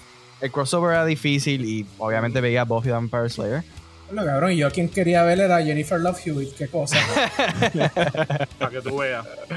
So, exacto, yo fui para el cine, súper pompeado, y así mismo cuando empieza la película, empieza a hacer riff, igual lo, se me pararon los pelos. Y eh, a, set the mood, ¿sabes? La película logra lo que tiene que hacer eh, excelentemente, que es set the mood, y es tan perfecto porque... Eh, obviamente I Know What You Did Last Summer es en el verano que ocurre la película, o sea, ahí están los amigos en el verano y todo eso, y coger Summer Breeze pero transformarlo en ese dark, es como que en, tienes ahí la película in a nutshell, como que algo bueno que es como se supone que sea un good time con tus amigos, pero it's gonna be dark cause like be exacto, you fucked exacto, up exacto, you know, exacto, algo exacto, malo pasa so exacto. Yeah. Uh, Summer Breeze eh, by Typo quiero, Negative. Quiero decir que ustedes estaban queriendo ver a Sarah Michelle Gellar y Jennifer Lewis y yo quería ver a Ryan Phillippe y a Freddie Prinze. Yo no sé. no, no, no. Es que eso fue un, un... Vamos a juntar a las personas T V, más T V preciosas. Royalty, T V Royalty, T V Royalty. Yeah. Bellas, mm-hmm. Tú sabes, como que the, the, the epitome of... Tú sabes. C W, the C W, the C W, the C W archetype. Lo conocemos exacto. Ahora, sí. Era su graduación al cine. Es interesante, Pablo, lo que dice, porque es la graduación de esta gente al cine. Y, y qué poquito íbamos a saber nosotros que ahora es al revés. Yeah. Ahora es como, you have to be on, o sea, tú quieres estar en T V, en T V, el T V, en T V entre comillas, porque no, no existe. Y esta fue la película que vino, o sea, post Scream, que, que, que arrastró también mucho del nuevo slasher resurgence de, de los mid nineties. Yeah. Porque, I mean, co- corríjame si estoy equivocado, pero los actores, el cast de Scream no era, con excepción de uh, Courtney Cox, la demás gente no era Nef como que household Nef name. Campbell, bueno, Nef Campbell de, Nef venía Campbell, de televisión sí, también. Venía de Party of Five. Party of Five. Por eso, pero es, bueno, ese fue como que... Pero Paolo tiene razón de que no estaban al nivel de reconocimiento. Exacto, pero no, no, o sea, no, no. Scream sí. no es como que I Know What You Did Last Summer, es como que, ok, la gente en televisión tuvo success, let's bring heavy, y como vamos a hacerlo a propósito y traer el, el powerhouse de como que cast. Je- Jennifer Love Hewitt también era Party of Five, ¿verdad? Sí. Sí, ok. Y... en una adaptación de un libro también. O sea, que aquí hay muchas cosas pasando. Adaptación de un libro popular, que la gente sabía. Eh, sí, sí, sí. Hay, hay algo ahí cocinándose. Nada, como... les dejo esto. El año que viene se cumplan veinticinco años de esa película. Gracias, por eso siempre. Gracias, cabrón. Ezequiel, después de que bajes el trago amargo de los veinticinco años de I Know What You Did Last Summer, eh, escoge tu próximo pick. Hmm, habíamos dicho que tenemos... O sea, ya yo hice diegético, no diegético. Estoy dando a ver si hago wild pick ahora. Déjame mirar aquí. Está. Porque en lo que, que piensa, quiero... Ezequiel, en lo Ajá. que piensa. Va a decir voy, otra voy a... cifra de números. Ajá. Sí, sí. sí Nada, no, el año que viene fue, fue este año. Ok, sí, ya me acuerdo. Sí, por eso fue que salió en cuatro K, la, la lanzaron. Voy, ¿sabes qué? Voy por créditos también. Zumba. Fight the Power. Oh, nice. Do the Right Thing. Ese yes. es uno de los mejores intros del fucking mundo. Yes.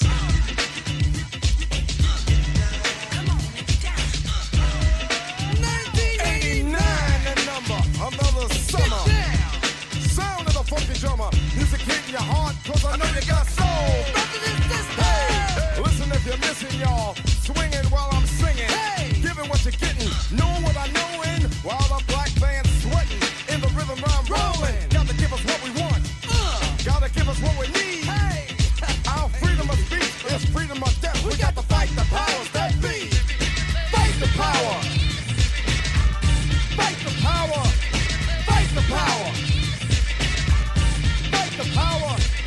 la voy a tirar ahí, aunque podría ser un wildcard, porque esa película también tiene un montón de needle drops cabrones, pero esta película decide, hace algo que que yo creo que de las pocas películas que estaban haciendo esto, esa, el drop empieza antes de los créditos de la canción. Yo creo que, que, que después tengan, vayan y lo pueden ver en YouTube. Es como, todavía empieza en negro y empiezan los logos de los de las esto y la canción está como empezando. Y bam, todo ese intro con Rosie Pérez, que era su debut en cine, eh, representando toda la cultura de, la, de las Big Girls, Eh, puertorriqueña, pero también eh, parte de toda la cultura negra de Estados Unidos, porque los puertorriqueños estuvieron ahí en la creación del hip hop, eh, comiéndose ese escenario con un baile que un, unos tiros de cámara, o sea, una fotografía impecable de set. Era como un puente so, este, generacional entre el, el musical de Hollywood en set con esta película que va a ser todo en este sitio, que va a tener, va a ser súper estilística, que va a hablar de temas bien escabrosos y difíciles. Y la canción, qué canción para set the fucking mood. Y el baile, lo que está haciendo. Y toda la energía. Y creo que estuvieron como dos días filmando ese intro, donde ella estaba bailando, donde al final ella dijo, fuck you, Spike. O sea, yo dejé mi alma aquí. Pero, boom. Eh, y... ves los cambios de ropa, de, de los sets, la adicción impecable. Un, en un peliculón, ¿qué clase de principio? El principio en sí mismo puede ser como algo que tú puedes ver y ya se acabó. No tengo que ver más nada. Gracias, eso fue genial. Está ahí en el top diez. Y la película que le sigue, pues, ya sabemos que es histórica. Eh, y le hicieron un restoration para Careterion y se ve brutal. Espectacular. Sí, no, los colores de esa película son algo increíble. Eh, esa... Y Y esa, y esa película tiene todo, diegéticos, tiene, tiene eh, el, el, el, el plot de que hay una estación de radio Ajá. que está tirando canciones. Ah, está el boombox, que va a ser importante al final de la película. Y tiene un soundtrack también, un soundtrack original eh, súper hermoso también, bien. Y la canción se repite, tú sabes, over and over and over. Y la canción también, obviamente. Este, so, yeah, ese, ese yo creo que es como de los mejores. Y ese estaría, yo creo que hasta en mi top cinco, si vamos a hablar de, yeah. de intros de crédito. Sí, Dude Rising tenía que estar aquí en, en la lista. Yo no la escogí porque creo que tú la habías mencionado como uno de los ejemplos cuando estábamos teniendo la discusión en el Discord. Hice la trampa yo. Pero ajá, yo... Fue, fue, fue un tease, fue como, o sea, ajá, estoy tirando ajá. al que quiera. Y ahora miré el reloj y dije, ok, no, yo no la voy a tirar yo. Es hora de usarla, es lo que, lo que decidiste hacer. Ok, pues, ok, ya que estamos usando los credits y ya, pues, Gabriel me tumbó la que yo iba a escoger. Voy a escoger mi pick número dos. eh, me lo hizo, me lo hizo con el de, ¿cuál fue? Eh, la del noventa y dos con Twin Peaks, con Twin Peaks en el draft del noventa y dos. Wow, sí, pero wow. nada, voy a escoger otra que es una película bastante reciente. Y es una que otro es otro soundtrack que para mí se convirtió en emblemático. Y todas eran canciones que ya existían. Y esta película empieza con un mood setter. No voy todavía a hablar de, de la secuencia de créditos en sí, pero es un mood setter a través de una banda que después que descubrí a través de esta película y después la vine a escuchar en los soundtracks de, de hecho, Twin Peaks The Return, que es Chromatics. Uh, y empieza, yes. nice. empieza con Tick of the Clock, se llama la canción. Sí. No es la canción que voy a escoger. Empieza... en Drive de Nicholas Winding Refn. Esa es la canción que se está escuchando en el fondo mientras él está haciendo el primer getaway drive primer de la heist. película, el primer heist. Es una canción que establece pues tick of the clock, ¿sabes? Está el ticking of the clock, él tiene todo timeado, todo, ¿sabes? Cronometrado al segundo de donde tiene que escabullirse para llegar al, al juego de baloncesto donde él estaba pendiente al score en toda la secuencia y tú sabías que el cabrón estaba escuchando el score para saber en qué momento meterse al cabrón coliseo para escabullirse de posibles policías que lo estuviesen buscando. Cut to la secuencia de créditos de esta película de Nicholas Winding Refn, donde se escucha la canción Night Call a cargo de Love Fox Kavinsky.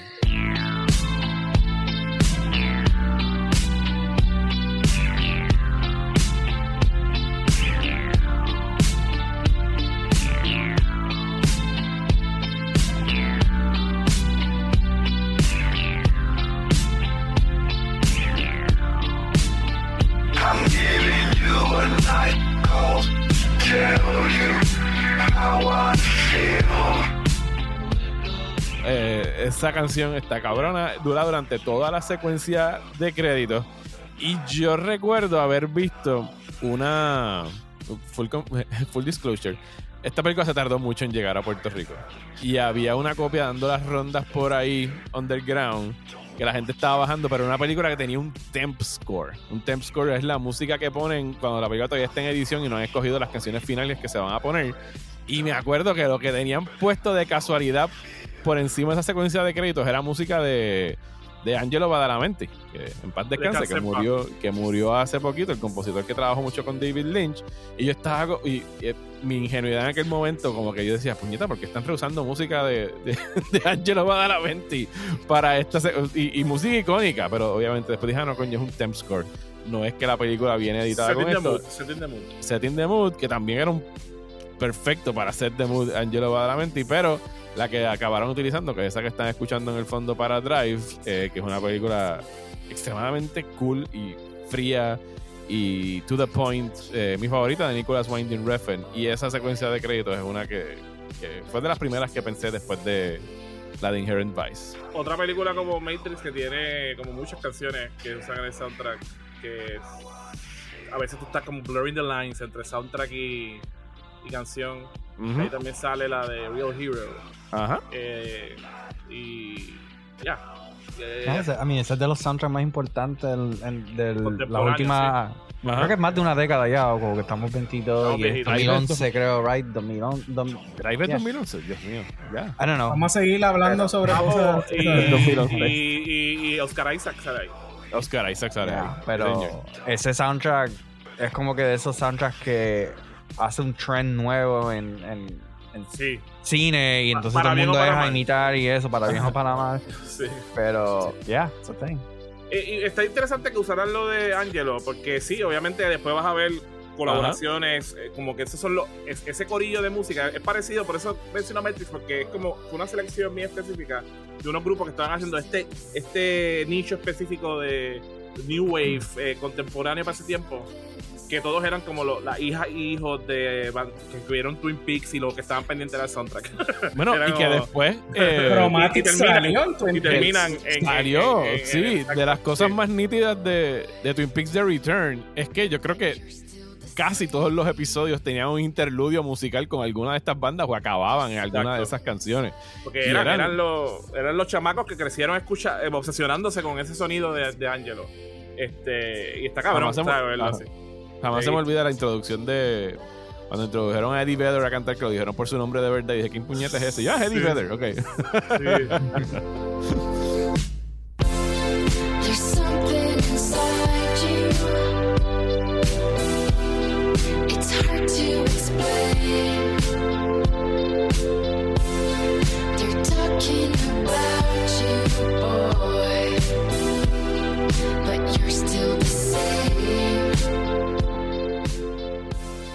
Eh, Gabriel, tienes dos picks. Ok, vamos allá.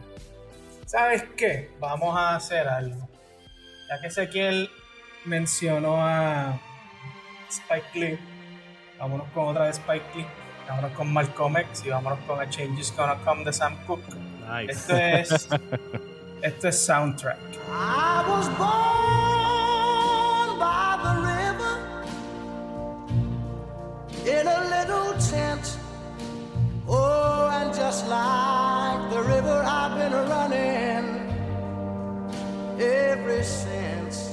It's been a long, a long time coming, but I know a change gonna come.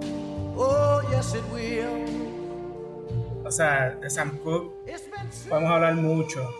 Este, esta canción él la escribió después de... O sea, él era famoso, él, él cantaba sus canciones de twist y de romance y soul y toda esa pendeja, y esta canción era como que ya, tú sabes, el, el Civil Rights Movement en su, en su peak, este, y es casi un himno, tú sabes, de, de, de la época, del movimiento. Eh, Spike Lee lo usa aquí, y es un, ¿sabes? Un shot bien cabrón, es, es Denzel Washington como, como Malcolm X, eh, dirigiéndose al lugar donde lo van a asesinar próximamente. Uh-huh. Este, es un tiro bien cabrón porque es un tiro, no sé cómo se llama así, este, pero que se mueve la cámara. Ah, el, el de que va para adelante y para atrás, se me olvidó el nombre. Exacto, este. Tú sabes Hitchcock. Que se hace zoom mientras se está moviendo. Sí, este es, es un dolly zoom. Este. Es un dolly zoom. Es un dolly zoom. Que es bien unsettling, o sea, parece que está flotando, ¿me entiendes? El, el, el, con esa música atrás, un, un, un himno del movimiento, de la época. Una canción que seguramente él conocía porque a Sam Cooke lo mataron uno o dos años antes que a él. Dos o tres, no sé cuánto. Sí, esa canción salió en el sesenta y cuatro, creo que a finales del sesenta y cuatro. Bueno, a Malcolm sí. lo mataron en el sesenta y seis. Sí, tiene que haberla escuchado más de una vez, especialmente porque la canción... Y él sí, puñeta, claro, sí. Sabe, y la canción eh, era como que eh, eh, Sam Cooke... El, lo, me acuerdo que el cuento era que Sam Cooke... Eh, la escribió como después de que, bueno, ahora pas, pasó muchos problemas, pero ya de siendo Sam Cooke, creo que fueron a un hotel en Memphis que lo sacaron, no los querían exacto. atender porque eran negros. Sí, sí, era, exacto. O sea, que la escribió también en el punto, era como su, como tú decías, como él había hecho todas estas cosas, no necesariamente hacía canciones así sociales, y de momento pasó esto y decidió grabarla.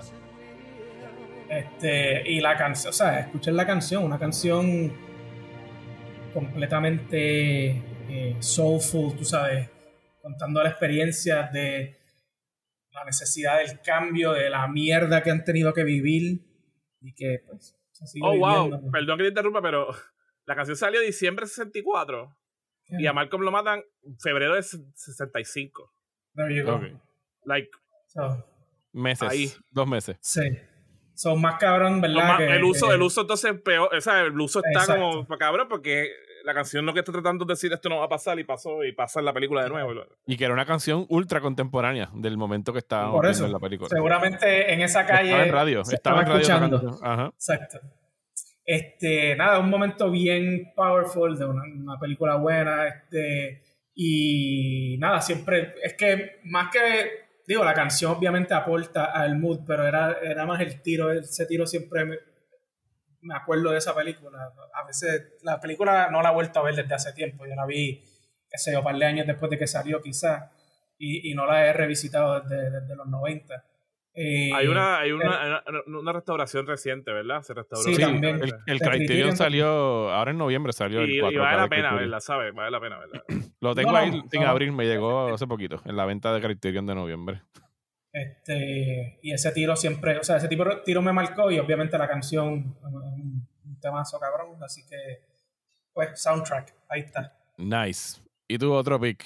En mi otro pick, yo creo que todos nosotros vamos a esperar al último round a hacer overuse porque queremos, queremos yeah. simplemente hablar de las que nos apasionan y al final vamos a, a tirar la mierda. Las que nos hartan.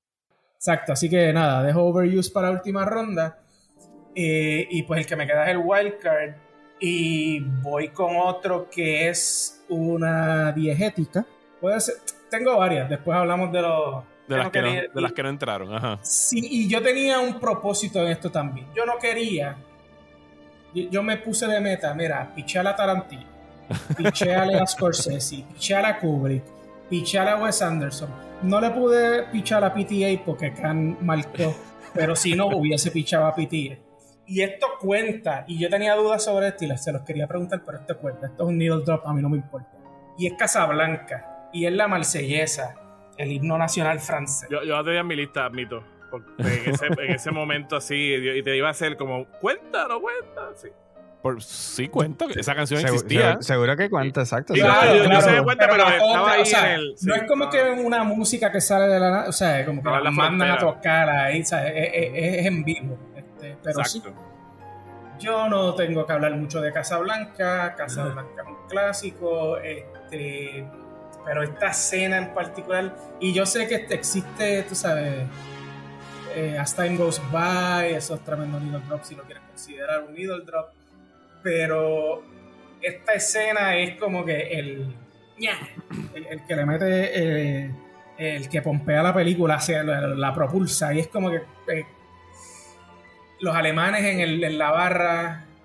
Este, es, es, es la primera vez que tú ves a Rick tomando una postura hacia uno de los lados. La, la, la, neutrali- la neutralidad que en verdad al, al no tomar decisiones acabas tomando una postura que él tenía antes. ¿Sabes? De hecho, viene después de la pelea, ¿sabes? Él negándole los papeles a, a Víctor.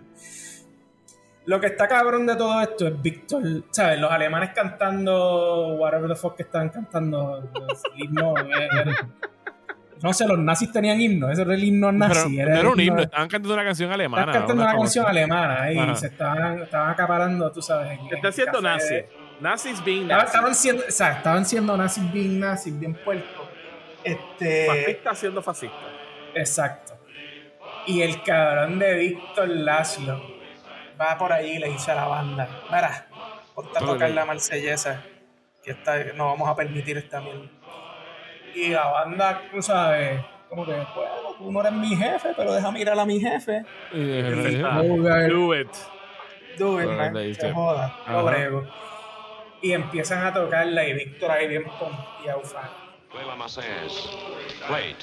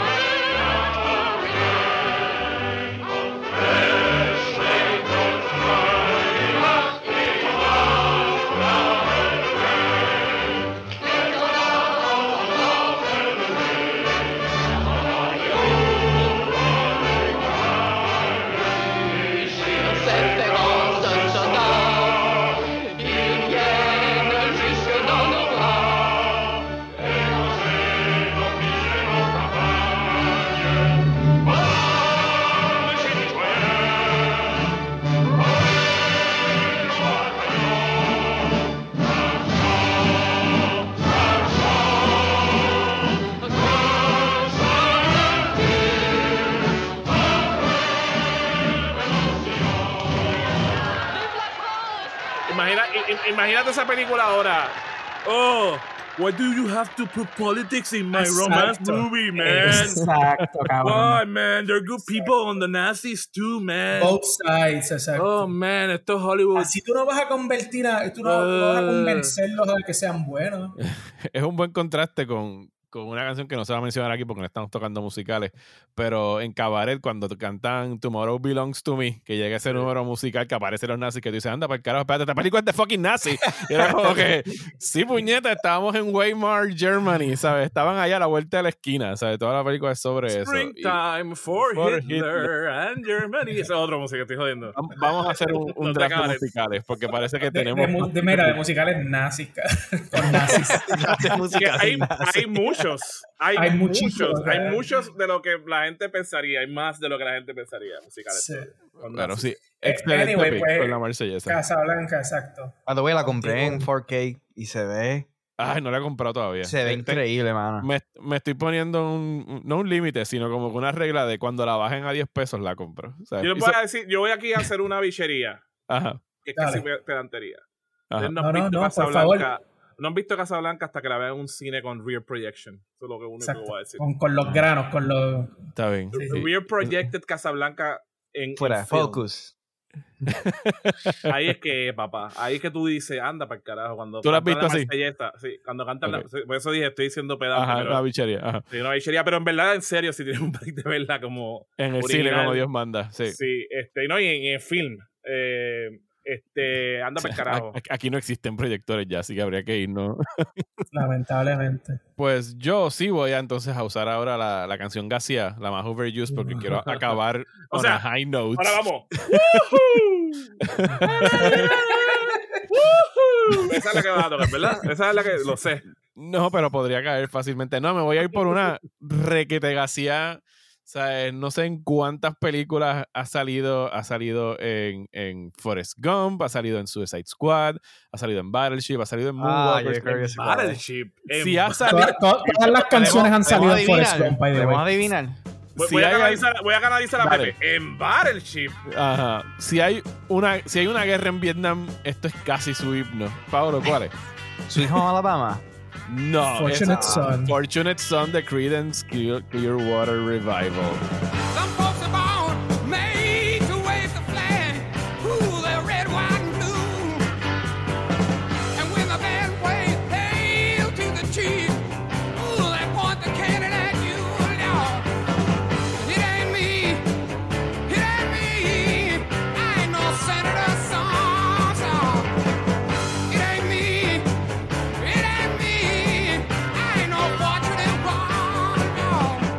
Tremenda canción, by the way. Fucking tremenda canción. Ellos no tienen la fucking culpa de que en que Hollywood palo, sí.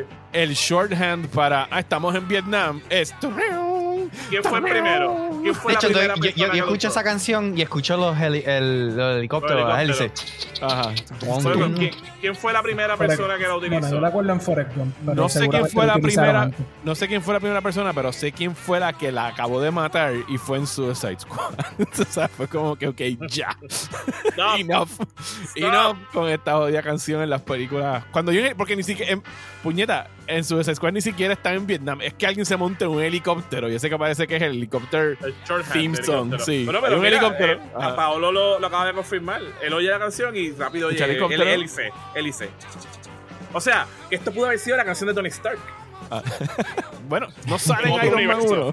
No sale en Iron Man aterrizando en algún momento con un helicóptero. Tony Stark en los setenta que tenía, el sub tenía hélices para volar. El papá de Tony Stark lo utilizó. Así que sí, no hay, no, no hay más nada que hablar de Fortunate Son, como dijo Gabriel. Tremenda canción. Pero, o sea, way overused en, en las películas. Bueno, pues vamos con overuse entonces. Yo creo. Es que yo no sé si esta canción la han usado tanto como yo pienso que la han usado. Bueno, pues cuenta, la, cuenta, y, ah, cuenta, cuenta que yo pienso que la usaron un montón. Sí, y, y sí, este no, es si me, tú, el mejor si uso de ella. Sí. Yo, yo sé que por lo menos sé que la, la, la, la han usado en películas bien famosas. Ajá. Y creo que había una que la usaba como chiste. Vamos a hacerlo así. Di la canción y nosotros tratamos de adivinar las películas. Eso está, eso está. El, Corona, The Reading of the Night. This is the rhythm of... Eso lo usaban en, en esta película de C D, ¿verdad? Este... Night at the Roxbury. Night at the Roxbury, yeah. So, nada más con el hecho de que lo usaron en una película de C N L, no importa si ese fue el único uso, está overused. Ajá. Si era un chiste de una película de C N L, ya overused.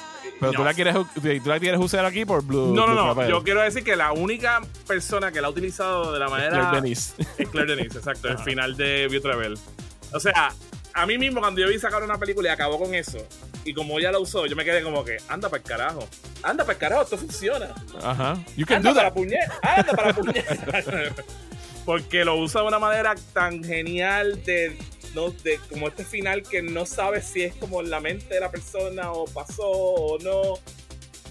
Está bien cabrón, está bien cabrón y nos dio para la historia eh, ese, ese, ese baile eh, de, ¿cómo es que se pronuncia el nombre de él? Este, Lavant, Denis Lavant. Ajá, que, que eventualmente nos va a dar todo lo que hizo con Leo Carax, ¿no? Sí. Este, es como que el preludio tiene, que tiene otro gran momento musical, no sé si que tiene muchos momentos musicales. O después de Blue Travel, que es en, en Move and Song, cuando baila a Bowie. La, la, a Bowie sí, que después lo utilizaron en Frances Ha y le hicieron el homenaje, sí, y esa podría ser por culpa de esas dos películas también sobreutilizadas después. eh, soy el protagonista de dos momentos donde ajá, canciones que son sobreutilizadas, pero quiero irme con Dream of the Night porque también es esta canción que está tan desconectada, ¿verdad? En, en, de momento, por lo menos para mí, era una canción que aquí fue un éxito. La, la tocaban en la radio también. Era como, encontrármela en esta película fue como, ¿what? Oh, it works. It actually works. This is the rhythm of the night.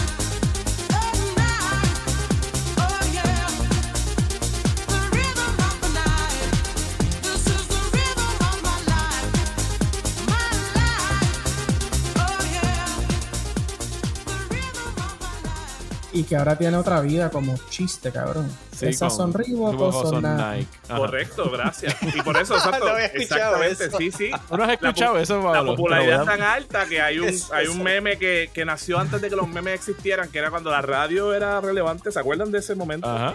En uno de estos programas de chistes que, si no me equivoco, fue en Nueva York. ¿En Nueva York? Donde, eh, que Nueva había York, sí, dominicanos no, y puertorriqueños no, en, en el crew. Oye, ponme la canción, ponme la canción. Exacto. ¿Cuál? La, yo quiero la canción de esos son Reebok o son Nike. ¿Y, ¿Y qué? ¿Cuál? ¿Cuál? Y cuando le explica, esas son Reebok o son Nikes. Amor, dime, no dime si es esta, dime si es esta. Esa misma es, le gritaba el tipo. Buenísimo, bueno. buenísimo. Ah, yo voy a seguir con Overuse, ya que estamos en esa. Y de, de hecho, quiero aclarar, Overuse no significa que no me gusta la canción. Actually, voy a claro, escoger no, no, una no, canción no.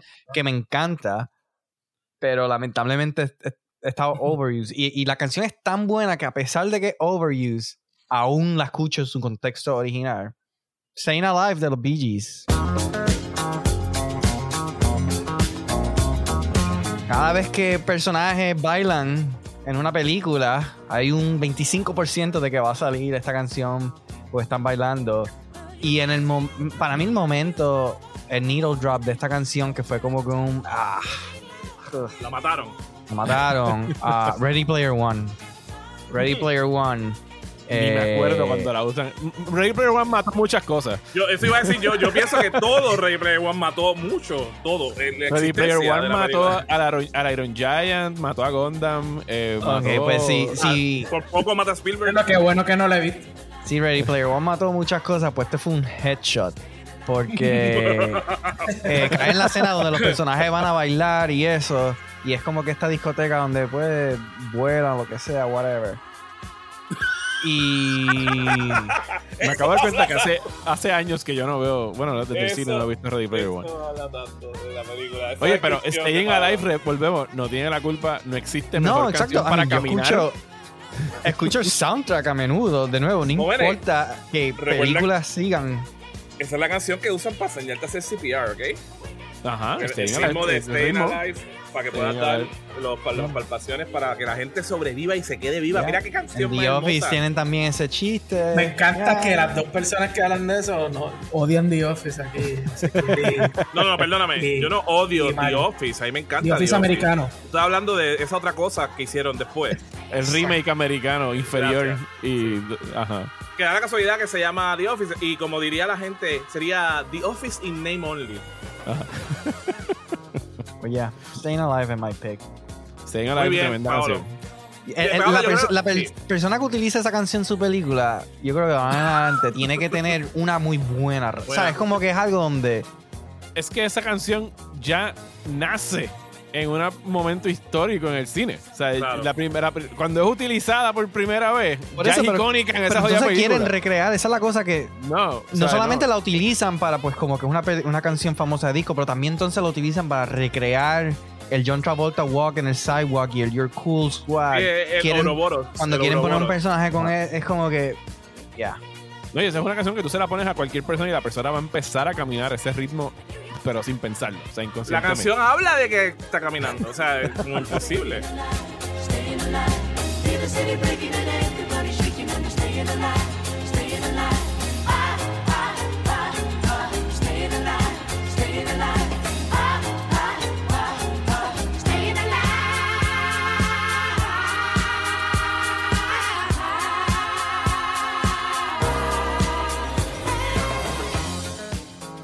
Ok, me toca a mí ahora en la última categoría. Oh. El wildcard.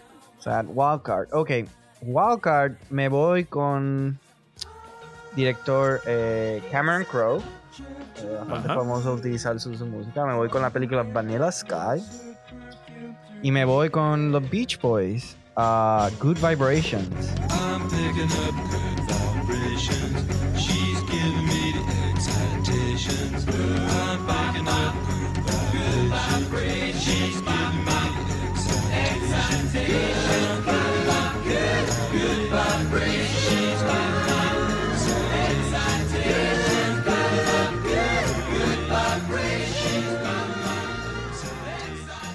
Y esta la compongo wildcard porque actually no he visto esta película desde que la vi una vez nada más, pero con una vez nada más siempre este uso de esta canción se me quedó incrustado en mi cerebro. Y no sé si es actually diegetic o no, pero si es, si no es diegetic, si la utilizan como un needle drop, es tan bien utilizada que te hace creer que es diegetic, pero Good Vibrations de los Beach Boys la utilizan en el momento que el personaje de Tom Cruise se está dando cuenta, spoiler, sorry, si no han visto Vanilla Sky, que vive una pesadilla en un... Oh, abre los ojos, si no han visto Abre los Ojos. Eso te iba a decir, yo no he visto a Vanilla Sky, pero vi una película que se llama Abre los Ojos. Antes de esa, años, antes, antes, mucho antes. Pues utilizan esta canción en el momento que se da cuenta que está viviendo en una pesadilla y, ¿sabes? Toda la película... el plot es reveal y es una pesadilla y tiene que salir. Entonces para él salir de su pesadilla, eh, él tiene que, porque es un servicio que él paga, para salir de la pesadilla él tiene que tech support, tiene que gritar tech support. Y empieza a gritar tech support, pero volviéndose loco, ¿sabes? Entonces la cámara empieza a hacer el trescientos sesenta, se está volviendo loco. Y a todas estas se escucha Good Vibrations. I'm thinking about good vibrations. Lo cual... es un excelente uso de la canción porque mucha gente cuando piensa... O sea, mucha gente... Yo digo Beach Boys y lo más seguro piensan en happy songs, you know, ¿sabes? Este very catchy melody. Y de hecho pueden hasta pensar eso de Good Vibrations. Pero si tú en verdad escu- escuchas Good Vibrations... Eh, detenidamente. Si te, si te fijas, lo cual de hecho es una de las mejores canciones ever, pero si te fijas, en verdad es una canción de mezcla de... de algo dark y algo bueno, porque si tú isolate los tracks, los strings se están haciendo casi como si fuese una película de Hitchcock. Los, los strings están haciendo un stress de, de, de, de esto. Y entonces encima de eso tiene la melodía, la harmony que se escuchan bien happy, happy, holding hands. So, por eso siempre a mí me encanta Good Vibrations, porque en verdad es como que... Es disonante. Es, es disonante, que... exacto. Es disonante, ajá, alegre. Y eso es precisamente lo que está pasando en la película en ese momento. O sea, el personaje de Tom Cruise está viviendo en este sueño, pero en verdad se convierte en una pesadilla. Y ya, yeah, siempre, me, siempre me ha encantado ese uso de la, can- de la canción. Uh, y nada más con verlo en una película una vez hace tantos años atrás, siempre se me quedó grabado en, en la cabeza. So, Yo yeah. creo que eso fue, Cameron, o sea, eso no pasa en, en la original, ¿verdad? Eso es, eso es uno de los aportes que trae Cameron Crowe. Eh, sí, esto, es que esto no, no, no usa. Eso no sale en, en y es una, es una de esas cosas que independientemente del tripeo, como que eso es de los pocos remakes que fue interesante ver como la aportación de esta de otros. Yo, yo respeto mucho a Cameron Crowe, eh, con todos sus problemas. Y que fue bastante cercano a Abre los Ojos, sí, como porque, cuatro porque años. Era, fue, fue, fue rápido, pero fue interesante ver la versión de Cameron uh-huh. Crowe del, del texto. Yo no he visto y, Vanilla Sky. Así que, esas sensibilidades de Cameron Crowe que son así como se, se, se entera, obviamente que va a explotar en Almost Famous. Eh, esa cuestión de escoger a los Beach Boys, que son que, y, y esa canción específica que es de ese, de ese periodo psicodélico de los Beach Boys, o sea, estaban metiéndose muchas también alucinógenos que más o menos para el mismo tiempo de Inherent Vice, eh, lo que el depiction de Inherent Vice, que de hecho la gente no lo pensará, pero esas grabaciones de los Beach Boys son influen, influyentes en, en bandas como Can, actually, right? Es como, por, por lo que dice Paolo, porque ellos estaban experimentando de una manera donde estaban bregando con tensión release, porque era parte del viaje del trip de ácidos, los trips de ácidos que tenían, que jugaban mucho con ese release de la tensión y, y, y el gozo, y está plasmado en la música.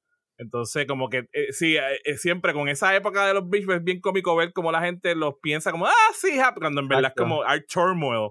Esas canciones son del Turmoil, que son también hechas en ese periodo en Estados Unidos de, la, de, de, de los derechos civiles, donde mataron a, a, a Malcolm X, donde, o sea, eso es parte de toda esa reacción, de esa tensión que estaba yeah. viviendo la, la para sociedad. Mí siempre esa canción se debe haber titulado Bad Vibrations, en verdad, porque, porque es como con un irony el título para mí, porque no son... Lo es, lo es. Sí. No es good, ¿entiendes? Es algo malo, I mean, que está... Good. If you're into drugs, it's really good, because oh, it's yeah. a bad trip, but it's a good trip. You know what I'm yeah. talking about?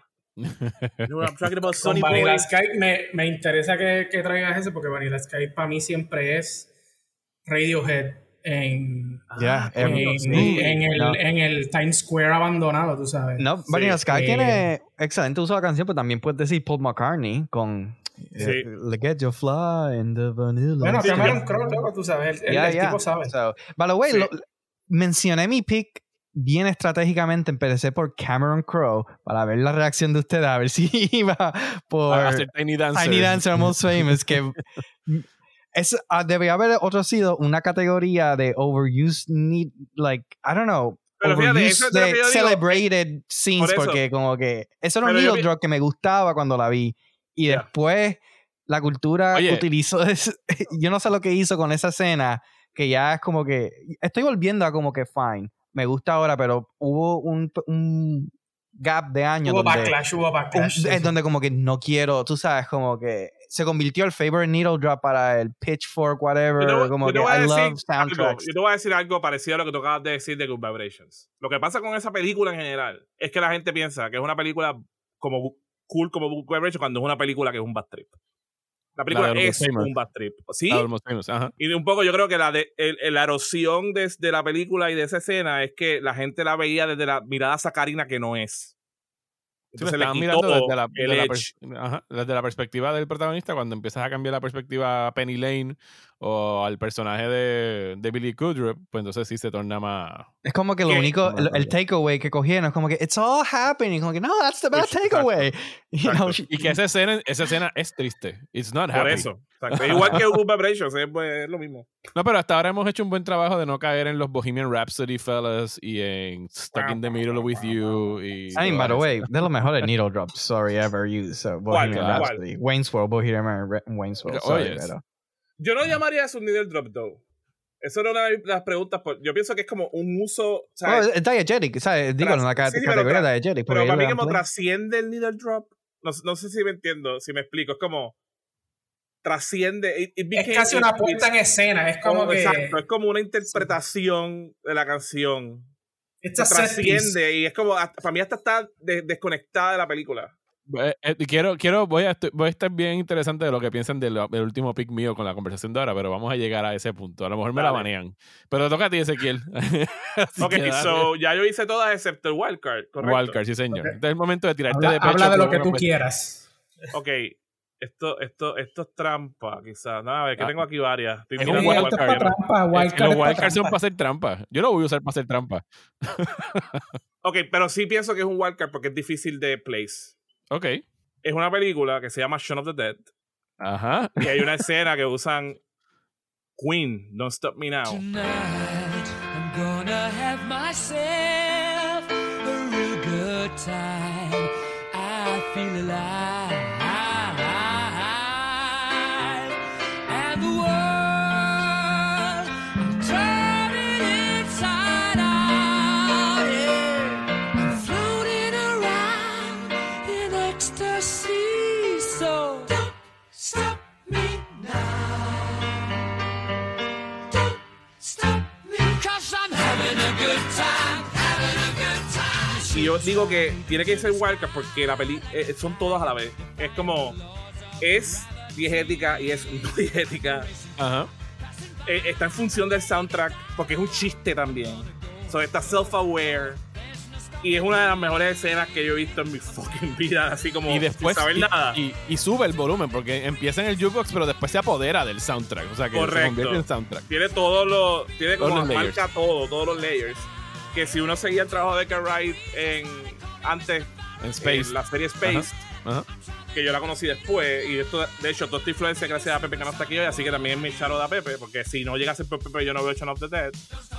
Eh, una película que está llena de metatextos, es ese espacio momentario donde funciona como este gran chiste que tú estás riendo, pero a la misma vez una, una, un, una escena súper importante de la película, que a la misma vez está demostrándote cosas de los, de los, de los personajes. En, y es un video musical que también podría estar solo desconectado como un mini chiste, es como un gag, es como, ¿verdad? Como un skit, como pasaba con Space, que era una serie de televisión corta que tenía skits, eh, y sin embargo funciona excelentemente para traer todo lo que la película va a, a darte al final, que está cabrona en verdad esa escena y el abuso de la fucking canción, y yo desde, desde que la vi ahí yo no puedo escuchar Don't Stop Me Now si no me acuerdo, o sea, sin ver esa cabrona escena en mi mente, play over over again.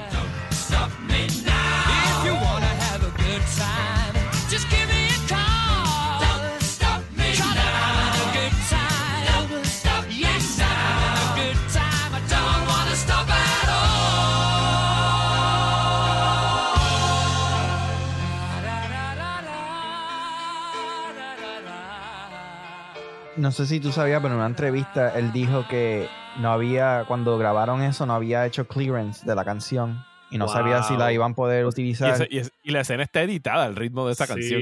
No sabía si la iban a poder utilizar. Entonces, su plan B era utilizar una canción de Boney M, creo que Rasputin o más Baker. Iba al mismo ritmo. El mismo ritmo, sí. mismo ritmo, pero como que yo escuché eso como que contra.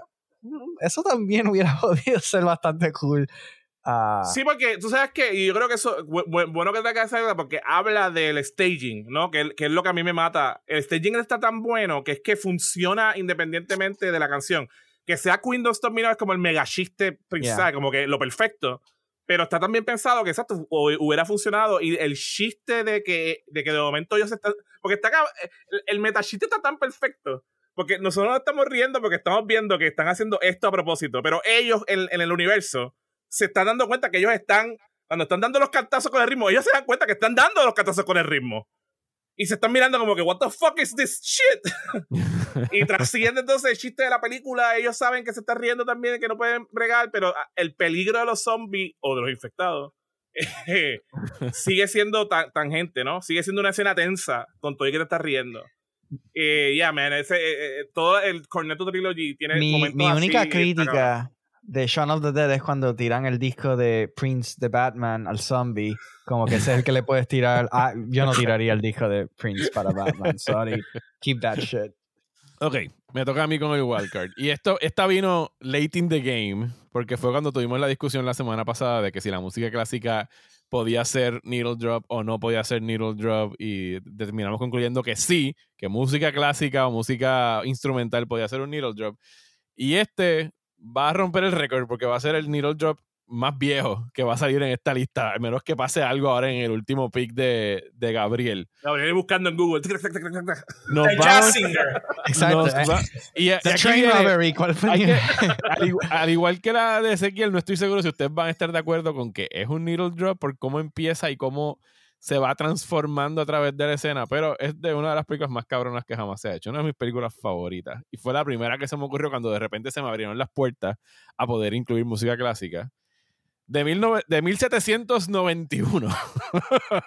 Nos llega el éxito de Wolfgang Amadeus Mozart, el Confutatis Confutat- Confutatis del Requiem. No, no, te confunda, no, te no te confundas con el confundo. En la escena de Amadeus, y ahora yeah. aquí viene la pregunta de si es o no es un needle drop. Porque sí, ¿qué es. estamos viendo en esta escena? Claro, estamos viendo es, la, compos- la composición del computador. Sí, sí, es verdad, una buena pregunta, yo no sé. Ahora me está, sí, Ellos verdad. están discutiendo las notas y lo están escribiendo, verdad, y las vamos a es- cada vez que el eh, Mozart le dice a Salieri lo que tiene que escribir, se escuchan los instrumentos, uh-huh. se van armando las voces, los bassoons, la, lo, la percusión, hasta que le dice give it to me, let me see it, y cuando él la lee entra la pieza completa y se escucha en el soundtrack. Sopranos up to F on, on the second vocal? Yes. Yes, yes. And on dictus. Yes. And underneath, just violins, arpeggios.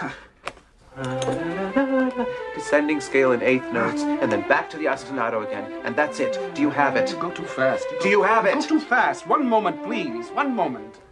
Yes. Good. Show me the whole thing from the beginning.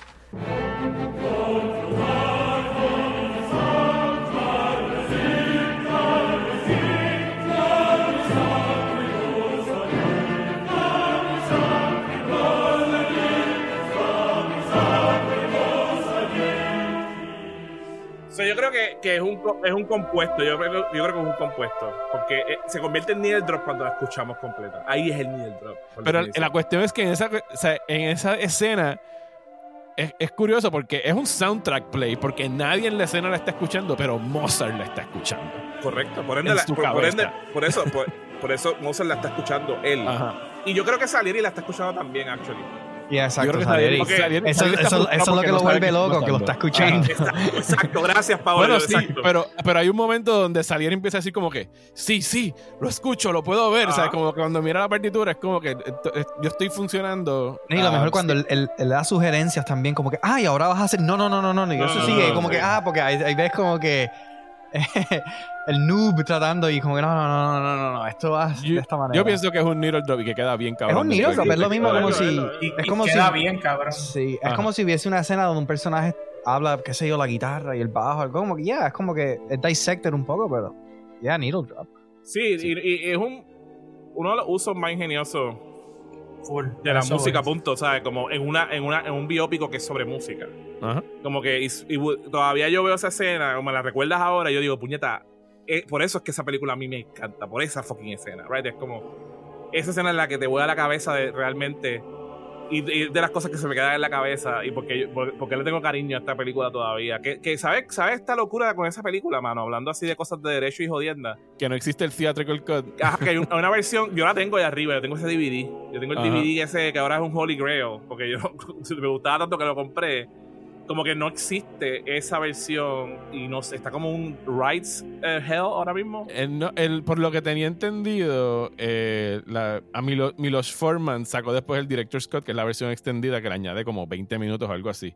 Correcto. Que es la que la mayoría de la gente ha visto porque es la que está en streaming, es la que está en Blu-ray, es la que estuvo uh-huh. en D V D por un tiempo. Eh, pero que mucha gente, incluso Milos Forman después dijo que se arrepentía de eso porque decía que Correcto. la versión teatral era mejor.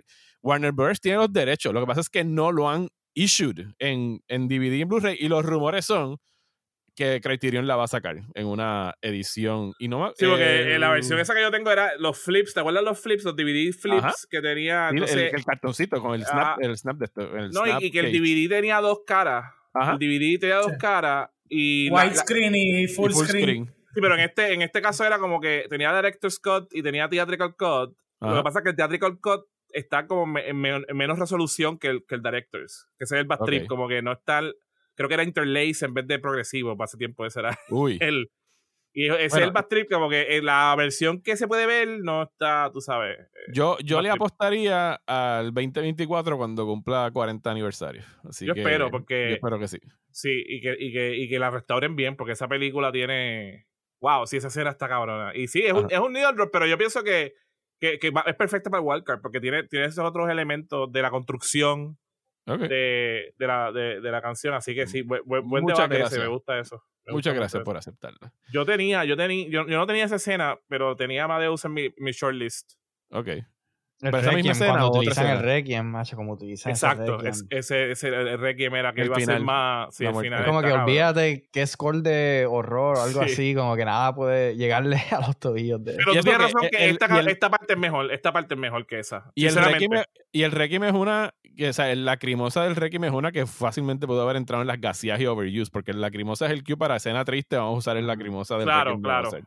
Pero no, en esta escena para mí queda magistral. Bueno, queda Gabriel con su overused song. Diablo, cabrón. De...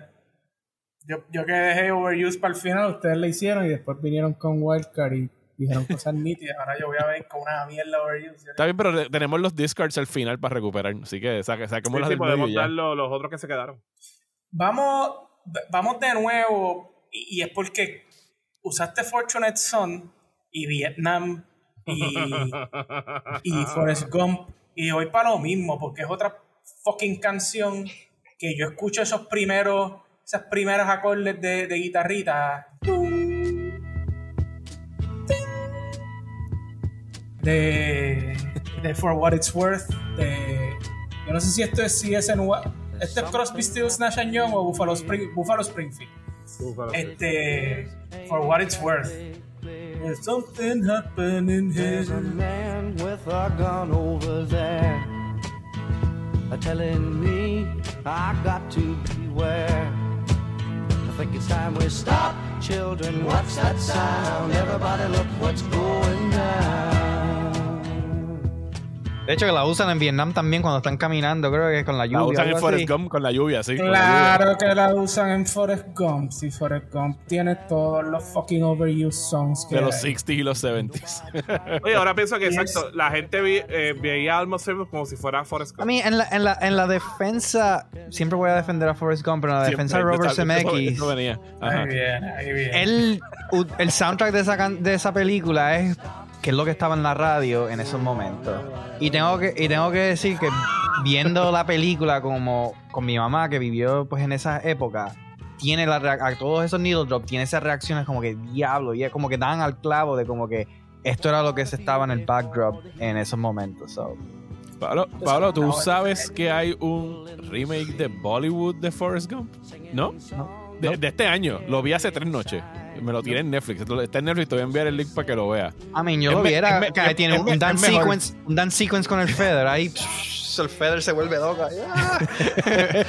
es, es mejor que Forrest Gump. Eh, lo encontré mejor trabajado. Ok, pues ese es el draft oficial de los Needle Drops. Eh, y ahora vamos a mencionar todas las que no pudimos meter aquí de alguna forma en el draft. Saca el scroll. ¿Quién quiere empezar con los discards de las que no rápido, lo yo, rápido porque no tengo muchos? Ezequiel, dale. Yo, yo lo pude haber usado, pero pienso que eh, el final de Matrix tiene Rage Against the Machine. Eh, yeah, eh, Wake Up, esa es la que estaba bien. Yeah. Que es como todavía. Yo veo esa película, cuando la veo de nuevo y la sale, me pompeo. Y como termina como con la canción, la, la canción que es bam, bam, come on, es tan cabrona que tuvieron que volverlo a usar para Resurrection. La, la, la, la, y co- a mí me gustó el cover. Yo sé que a mucha gente no le gustó Resurrection, pero Resurrection, una, esa fue una de las cosas que más me gustó. Que el a, cover mí me gustó a mí me gustó con cojones Resurrection. Pero yo sé que hay gente que no. Yo sé que hay gente que no. Entonces, el otro es el himno a la alegría de Beethoven, que lo usan en Die Hard. Que Ajá. pienso que es el mejor uso ah. de himno de alegría, pero es, es, es, bien, es, es bien overused. Pero también yo creo que eh, la película de Immortal Beloved con Gary Oldman, que la hace de Beethoven, Ajá. la interpretación de ellos allí, aunque es un po- no es tan buena como la de Amadeus, la interpretación de que eh, él está se está quedando sordo, ya no oye, pero está siguiendo esa escena que él está, la están tocando y él no, no puede oír, pero la está siguiendo porque se está acordando de la, de la inspiración que le interpretan como que ah, el, pa- los pa- el papá abusaba de él y él tiene este break donde se va por la noche y está en este, este un lago. lago. Un lago, eso sí. Está bien cabrón, puñeta, eso está bien cabrón, eso está bien cabrón, aunque la usen. Y California Dreaming, que también es como súper utilizada, pero Wong Kar-wai en Chongqing Express es el, la persona que la usó de la mejor manera y más nadie puede usarla después. Y siempre que escucho California Dreaming, y esa es otra que también es de las, las canciones recurrentes que la película sale muchas veces. Y a mí me, me encanta cuando alguien puede hacer eso, ¿no? De, de, de darte esas canciones corridas así.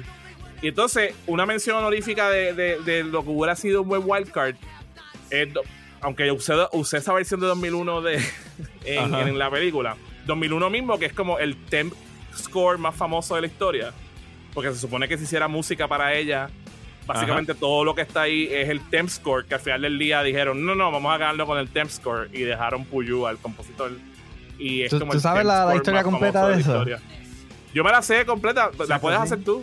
No, sí, no, sí. que, que, que el, direct, el, el compositor fue a la premiere de la película uh, sí. y, no, y no sabía que habían quitado la sí, música. Y de momento empezó la película y ¿what? Fue sí. como, como Adrian Brody cuando fue a ver Thin Red Line, que llevó a su familia y dijo, yo soy cabrones, dejen que vean mío, soy el protagonista. Ya que llegue mi escena, ya que llegue mi escena. Y de repente la mamá se fue al baño en la única escena que quedó de Adrian Brody y no lo fucking vio las próximas dos horas y media. Viste, eso no se hace, Malik, no seas cabrón, díselo a la gente, entendida tu película. Y también, ah, también tenía un wildcard que era Agnes Barda en, en Clio, pero eh, no, era, estaba en Unqualified, porque la canción que canta la, la protagonista, yo creo que la hicieron para la película. Estuve okay. buscando bien, y sí, como sabes, la película nada más, según tengo entendido, si alguien me quiere corregir, pero ese, ese, ese momento que Barda deja que la protagonista cante cuando va a la casa, la película como que se rompe y es como se convierte en ella cantando, y es, es, es también ese fine line entre es diegético, no es diegético, está cantando en su mente, está cantando para nosotros, es como todas esas cosas a la vez, y Barda está haciendo esto súper temprano con esa película, y, y, y un blanco y negro uh, hermoso. Sí. eh, eso ella estaba, la tengo que mencionar, eh, nice. La quería mencionar. ¿Quién más? ¿Quién tiene para, para descartar? Paolo. Um, en cuestión de soundtrack, uh, Radiohead con Talk Show Host en Romeo and Juliet, que da un vibe demente cuando con ese órgano, lo que sea, un Rhodes con el pa pa pa pa. Lo hizo Romeo, cabrón. Romeo en la playa. Exacto. Es que Max Lohan mama esta mierda, Max Lohan mama eso.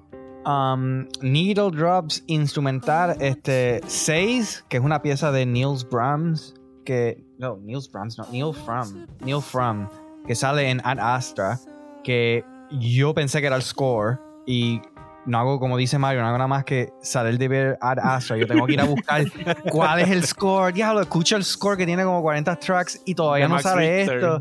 Y yo, mira, no, esto no está. Y es un es un needle drop que hacen cuando él está subiendo de la tierra. Es al principio de la película, la tierra a la luna, que le está yendo el personaje de Brad Pitt. Y es como que este re- repetitivo de nuevo, o sea, la, la, la, el track se llama seis, es un instrumental, pero es este synth repetitivo que, que, que, que es como que pulsating.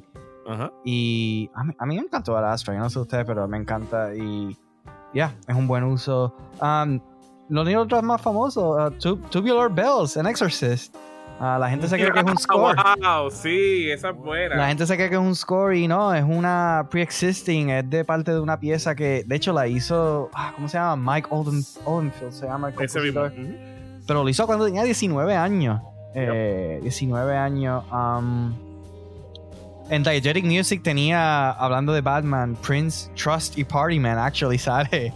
Sale en la película la gente bailando Trust, ahí todo el mundo eh.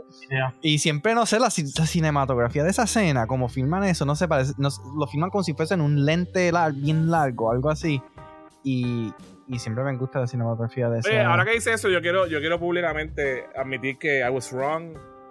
Cuando yo vi la primera película de Batman de Nolan, hice unos comentarios, que lo hice para mí nadie sabe esto, lo dije yo, pero hice unos comentarios despectivos contra las películas de Tim Burton. Me quiero, me quiero este, digamos, este, públicamente, aunque nadie escuchó esos comentarios, creo que Cheo estaba conmigo, Cheo es el único que lo escuchó, quiero retractarme y decir que ya, yeah, esas películas están bien cabronas y fuck Christopher Nolan. Anyway, dale. Um, Relax and Power, de Power Man five thousand, el cover de Power Man five thousand, Relax and Zoolander.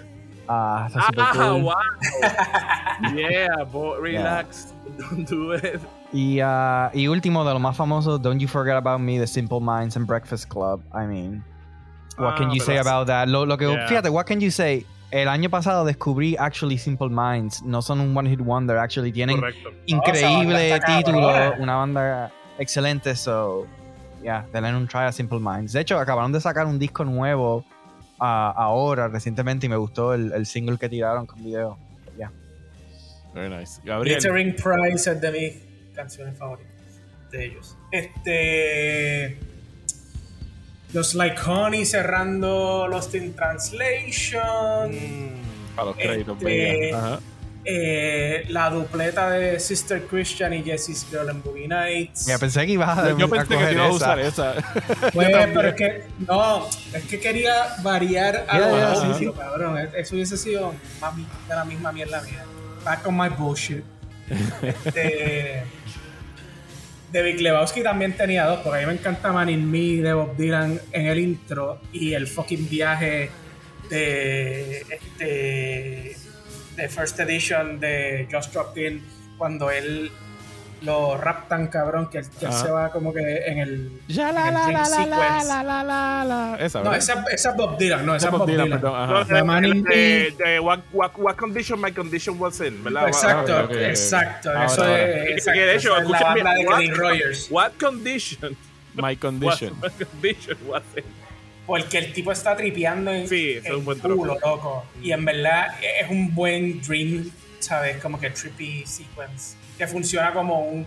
Es, es casi un video musical, ¿sabes? Hablando, hablando de Bob Dylan, eh, Watchmen, el intro, eso es un opening credits. They are changing, are changing actually. Este, volviendo a Edgar Wright, eh, Goitouchous como intro para Hot Fuzz. Este, yeah, Edgar Wright tiene bastante. Eh, Last Night in Soho, como utilizaron Downtown también, que actually bueno, todo, hicieron todo, todo, no lo he visto. Todo, todo Baby Driver. Todo Baby Driver. Baby Driver, Baby Driver es Needle Drop hecho película. Exacto, Exacto. literal. A mí, a, mí no me, a mí no me gustó Baby Driver, pero hablamos de eso. Baby Driver es como hago un guión a base de todos estos Needle Drop que quiero hacer. Exacto. Yo, yo, yo, yo tengo un soft spot por Baby Driver, aunque yo sé que Baby Driver no es una buena película. Yo tengo un soft spot porque a mí me encantan los musicales y era y como un musical, un musical y un heist movie a la vez y... Tengo esos problemas de que I kind of love that. A mí me gusta, no, a mí me gusta ya. Pero sí que sé que es problemática. Goodbye Horses, Silence of the Lambs, Ship to Be Square, American Psycho. Yep, también la tenía en mi lista. Eh, tenía aquí para tirarlo eh, eh, la película Phoenix, Speak Low, oh, cuando Nina José empieza oh, oh, a cantar. Final más cabrón. Y vamos a hablar de eso. Eso no es un needle drop, eso es un machete drop. Este... Sí, esas, esas así como esas yo no las incluí porque no técnicamente no es un needle drop, no se escucha la, la ah. versión original, digo es toda original difícil con Speak Low, pero le, por ejemplo yo no utilicé Llorando en, en Mulholland Drive con el cover de claro. Crying porque pues no se escucha Crying, estamos escuchando a alguien right. cantando la versión en español. Y la última, pero no, la última, es que yo, I Have a Soft Spot, es una de mis películas de, de, de crianza, tú sabes, esta película me crió increíblemente, a los ocho años no debo estar viendo Trading Places, pero la estaba viendo, y es un bonding bien cabrón con mi hermano, yo me sé esta película de principio a fin, y hay una canción de disco del artista Sylvester, que se llama Do You Wanna Funk, es cuando ya, ya Eddie Murphy es su primera noche con chavos, tú sabes, y él va para la barra de nuevo donde, sabes, lo habían tratado como mierda y él dice, ah, party en casa, invita un chorro de gente que él ni conoce, pero pues él se quiere sentir importante, esa es la canción que está tocando atrás y ese, ese fucking riff, ese hook todavía, ese vive en mí, acá rato como que se aprende algo y es y yo lo bailo dentro de mí y, y o sea, yo moriré con esa canción por dentro y le quiero dar un shout out a Sylvester y Do You Wanna Funk and Play. By the way, hablando de comedia, uh, Hello, Lionel Richie and Four Year Old Virgin también. Ese es un buen utilizo, me recuerdo la gente en el cine me dándose la risa y es, es simplemente la música, el needle drop es el que hace el chiste. Sí, exacto, el chiste lo hace solamente la música, exacto. Tú sabes que eh, mencionaste Edgar Wright y me acordé que eh, World's End, ajá. Eh, él, él empieza la película de los de créditos con Primal Scream, eh, Loaded se llama la canción, pero que la canción de Loaded de Primal Scream tiene un sample de una película de Corman al principio, o sea que era como esta película empezando la película con un sample de una película que está en una canción que empieza la película y la, y la canción la estás escuchando en radio primero y de, pasa de verdad pasa de, de, de radio a, a los créditos y eso es right. otro honorable mention de, de, de Edgar Wright canon de usar y música de una manera interesante. Gabriel, pensé que íbamos a tener Common Ground, pensé que le ibas a escoger, eso no lo escogí, pero de mi favorite needle drop Frances Hacka, yo creo que a ti también te encanta la película eh, Modern Love de David Bowie. Sí, la sí. mencionamos ahorita hablando también. de... Sí, sí, nada no, escogido, no, nada Francesa, escogido, pero sí. Y Francesa también tiene... Fuck, ¿cómo se llama? Algo Chocolate.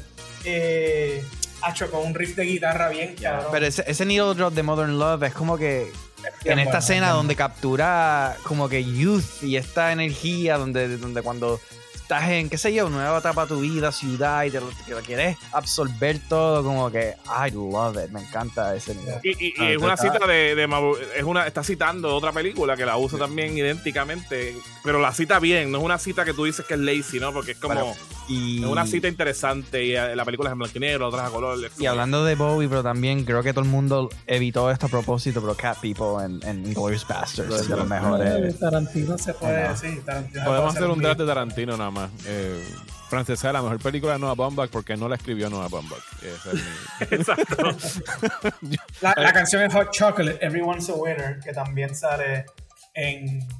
Es cuando ella está tratando de ir para allá, para Francia y volviendo. Es como que. Ah, whatever. Bueno, mis, bien, mis discards eh, In Dreams, en Blue Velvet, por supuesto. A Candy Colored Clown, ese momento icónico. Tengo aquí, que casi la, la iba a usar en. Había dos que iba a usar en Wildcard si no usaba aquella, si me vetaban la de Amadeus. Una era eh, I Want It That Way, de InSync, en Magic Mike X X L. Uh, y tam- uh, fue que. ¡Ah, coño! Esa no también la, la utilizan oh. en World's End también. Sí, eh, no, no, pero. Sí.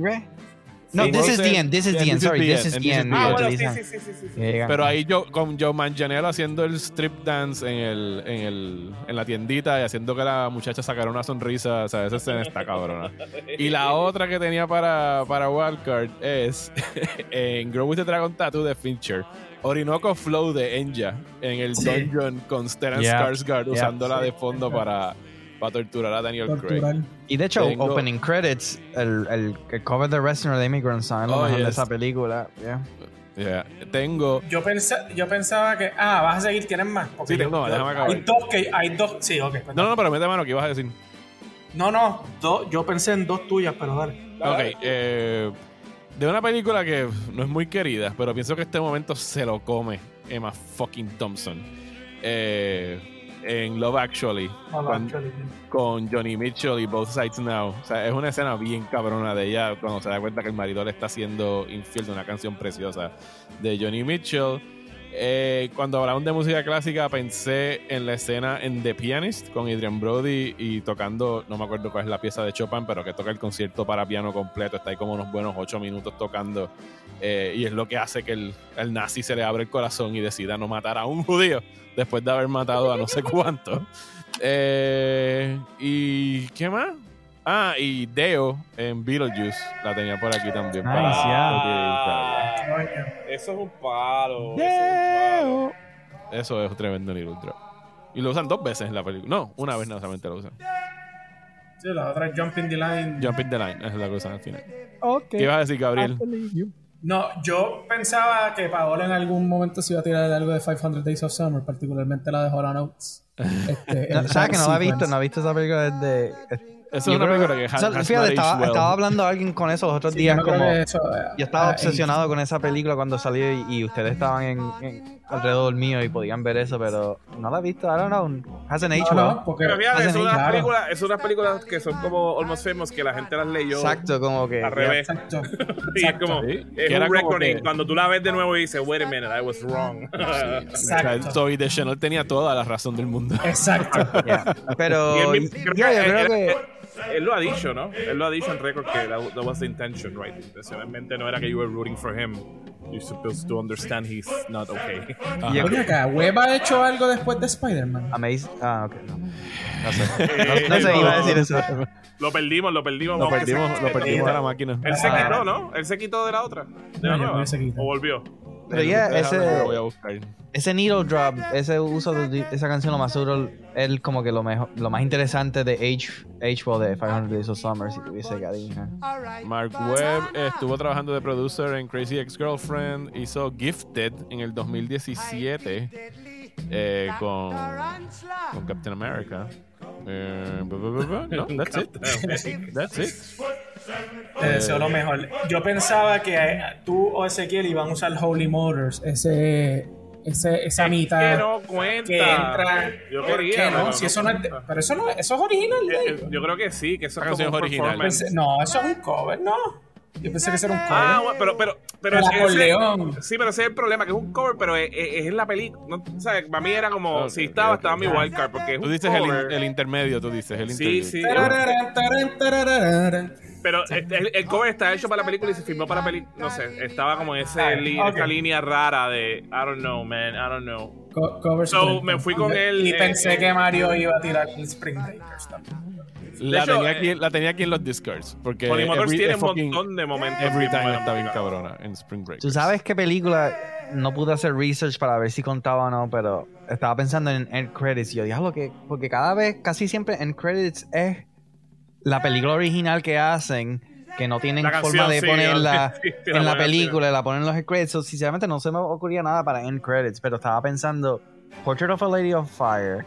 Uh, el final que, uh, ¿sabes? Uh, en música clásica uh, y, uh, y eso es de la uh, right, como que hace bleed, como que la, la, claro, la música sí, continúa sí. Y esto sí. Es in universe lo, porque ya la está escuchando exacto vivo, a los de estos, pero se convierte en que se te queda, se queda contigo hasta el final. So, sí, ese, ese es un palo y yeah, eso es de los mejores finales, ese final de esa cabrona película ever. Está muy cabrona y ya yeah, ahí tienes un verdad si esto cuenta, sabes, si es tienes un diegetic end credits a la misma vez y un needle drop, sabes, ya yeah. De hecho, ella, ella también usó Rihanna, Shine Like a Diamond, ¿verdad? En, en la película... ¿En Girlfriends, en, en Girlfriends era? En Girlfight, no. Girl, Girlfriends? Girl something. No, no, no. Eh, Girlhood. Girlhood, gracias. Girlhood. ¿Sabes eh, qué? Y, y verdad que ahora me arrepiento que no me acordé, porque puñeta, mira que sí hay un buen uso de una jodida peli- de una canción que es bien popular. Ajá. Pero ella lo usó también de una manera, es en esa con Di- eh, Shine Like a Diamond de fucking Rihanna. Después de, yo estuve escuchando Shine Like a Diamond después de ver esa película, yo estuve escuchando Shine Like a Diamond como en repeat como por dos meses, porque está súper genialmente utilizado. Y de, de en credits antes de que ya ajá. Estoy hablando y perdón que los interrumpa, no, no, me pero me estuvo curioso que no usamos yo, no bueno creo que sí lo hicimos a propósito, pero este Where's My Mind de los Pixies yo lo iba a decir okay, yo, sí. Yo tenía para los end credits tenía esa, tenía la de Call Me By Your Name eh, que tiene un final también bien cabrón musical, y en los opening credits ah bueno pa, tenía Magnolia con Save Me también para, mm, para closing credits, pero oye también, y nadie nadie puso Somebody porque bueno, vamos ya. a hablar claro y llegamos bueno, a Shrek vamos a hablar claro independientemente de lo que pensemos de la canción y de que es un meme, cuando salió por primera vez cayó cabrón ahí. It was an actual thing como oh wow this is kind of funny. Shrek empieza y acaba con memorables needle drops, la, la de sí. I'm a Believer es la de los, los closing credits. Tienen tienen un Wolf Mother needle drop en Shrek, right, cuando la las princesas I, como que they I, battle or something, I don't know. I no me a, y también está I Need a Hero, ¿verdad? I need a, y, I tiene, need a y tiene de los Bastiados, tiene Hallelujah de Leonard oh, Cohen. Pero, pero, pero ahí usan ahí usan la versión de de Buckley, de Jeff Buckley, Jeff Jeff Jeff.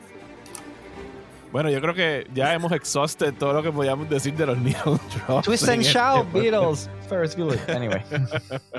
Ya hablas, claro. Oye, y, y, y, y, y a mí, ¿sabes qué? Para, para acabar, a mí dale, me dale, sorprendió dale. que Paolo... Ah, es que Paolo no podía usar Power of Love porque eso es una canción hecha para la película de Back to the Future.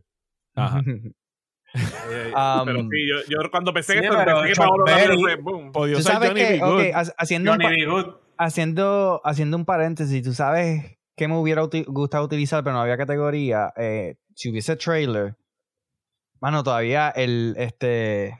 ¿Cómo se llama este fuck? Este grupo de rap. Uh, Rondo Jules. Este, Rondo este, Jules lo utiliza el uso de Rondo Jules en el teaser de Black, Plan- Black Panther. Ah, todavía. Sí, tienes razón. Ah, ya me recuerdo cuando salió eso, todo el mundo quedó boca abierto y era la canción, la un, canción. Podríamos, podríamos hacer uno. Esto sería interesante. Voy a tirarlo aquí. Uno de trailers. Especialmente, no sé si vieron que hubo un caso que salió hace dos días. O Ajá, un de día que iban a demandar por false no, advertising que, de los trailers. Que, que ganaron, que, ¿verdad? Ganaron, exacto. De que efectivamente los trailers pueden ser demandados si hay false advertising, porque al final del día están hechos para promo. y esta persona estaba de, eh, demandó porque Ana de Armas no salía yesterday. En el trailer de ¿cuál uh-huh. película? Yesterday, de Danny Boyle. Yesterday eh, la cortaron también de la película, pero estaba en el trailer y esta gente fue a ver Ana de Armas y no salió. Esto, es que imagínate, es como Gabriel y Paolo van a ver I Know What You Did Last Summer y no sale ni Jennifer Love Hewitt ni Buffy ni Freddy Prince y, y yo voy y no está Freddy Prince y los tres nos juntamos y demandamos a New Line, eso era New Line, ¿verdad? Me demandamos a New Line porque false, false advertising, eso no era y, gana, y ganamos. ¿Ah? No era Touchstone, eh, I Know What You Did Last Summer. New Line me suena, I don't know. Yo creo, Line, yo creo que es New Line, pero okay, puede ser okay. Touch, whatever, algo que no existe ya. O Dimension, Dimension Films también, aquellas que eran de horror. Eh, entonces ganamos y ahora los, antes, la gente que hace trailers tiene que tener cuidado, pero a lo que voy realmente es que hay un montón de trailers. Yo tenía, yo tenía un playlist que era como, se llamaba Trailer is Better. Ajá. Que son películas que su trailer está bien cabrón, pero la película es una mierda. Como el de Man of Steel, por ejemplo. Exacto. Hay varios, hay varios que podemos quizás hacer eso. Y un poco hacer es hacer un haters. Tema de discusión extenso de trailers mejores que la película. Trailer is better. Ok, bueno. Muchísimas gracias a ustedes, como siempre, por estar aquí. Eh, gracias a Pepe, eh, pues, porque no pudo venir, porque esto hubiese durado cuatro horas, porque llevamos dos horas y media solamente en los pics. Eh, así que gracias a Pepe por, sit, por sitting this one out. Eh, que se mejore el, pronto, que se mejore que pronto. se mejore pronto y que lo tengamos aquí de vuelta para el próximo draft con el que arrancaremos el veinte veintitrés, que no hemos escogido el tema. Ahora vamos al La Discord, pregunta es, Mario, Ajá. ¿con qué...? Espérate, antes de eso. Ajá. Paolo, ¿dónde yo puedo escuchar tu podcast? Ah, donde sea. Entonces, wherever you get your podcast, uh, the song will go on. The song will go on. De hecho, uno de los, hablando de needle drops, el primer needle drop que hicimos era Della, la canción Della de Johnny Clegg en la película George of the Jungle. Oh, wow. Y fue excelente porque aprendimos, tú sabes, eh, eh, eh, él básicamente fue, creó la primera multiracial banda en... en en South Africa, y, y una vida interesante este artista que yo asociaba con esta canción de George of the Jungle, pero I mean, eso es lo que eso es lo que me encanta del podcast, hacer este deep dive a, a las canciones de la música película y you th- down the rabbit hole. You think you know, but you don't know. Here's well, a, here's don't know. y, y Mario, yo, yo recientemente me acordé y, y fui al Patreon y, y ¿cómo era, cómo era que yo hacía para poder tener acceso a esto más temprano? Para poder tener acceso al podcast más temprano y tener otras cosas exclusivas, pueden ir a patreon.com slash Mario Alegre y suscribirse a cualquiera de los niveles que hay ahí, desde un dólar hasta veinticinco dólares al mes. Así que aprovechando la conjetura, le doy gracias a los productores ejecutivos que están en ese nivel máximo del Patreon, a Jainu Núñez, a Miguel Padilla, a Angelo del Valle y Joshua Torres, eh, y a todas las demás personas que están apoyándome a través de esa página. Y ahí le pone, you're the real hero, real human being. Y la pregunta me va a ser, everything I va a ser? do, I do, I do for you. Ya, ¿cuál va a ser nuestra canción de crédito de cierre? Eh, uf, no sé, ¿con cuál deberíamos cerrar? Painted Black. El riff de Painted Black.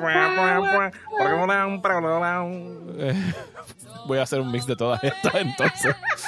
Eh, muchísimas gracias a ustedes por estar aquí, muchas gracias por escuchar, muchas felicidades, eh, que la pasen bien con su familia, feliz año nuevo y regresamos en el veintitrés, en el veinte veintitrés aquí con, con el draft. We meet again, don't know where, don't know when. Stop.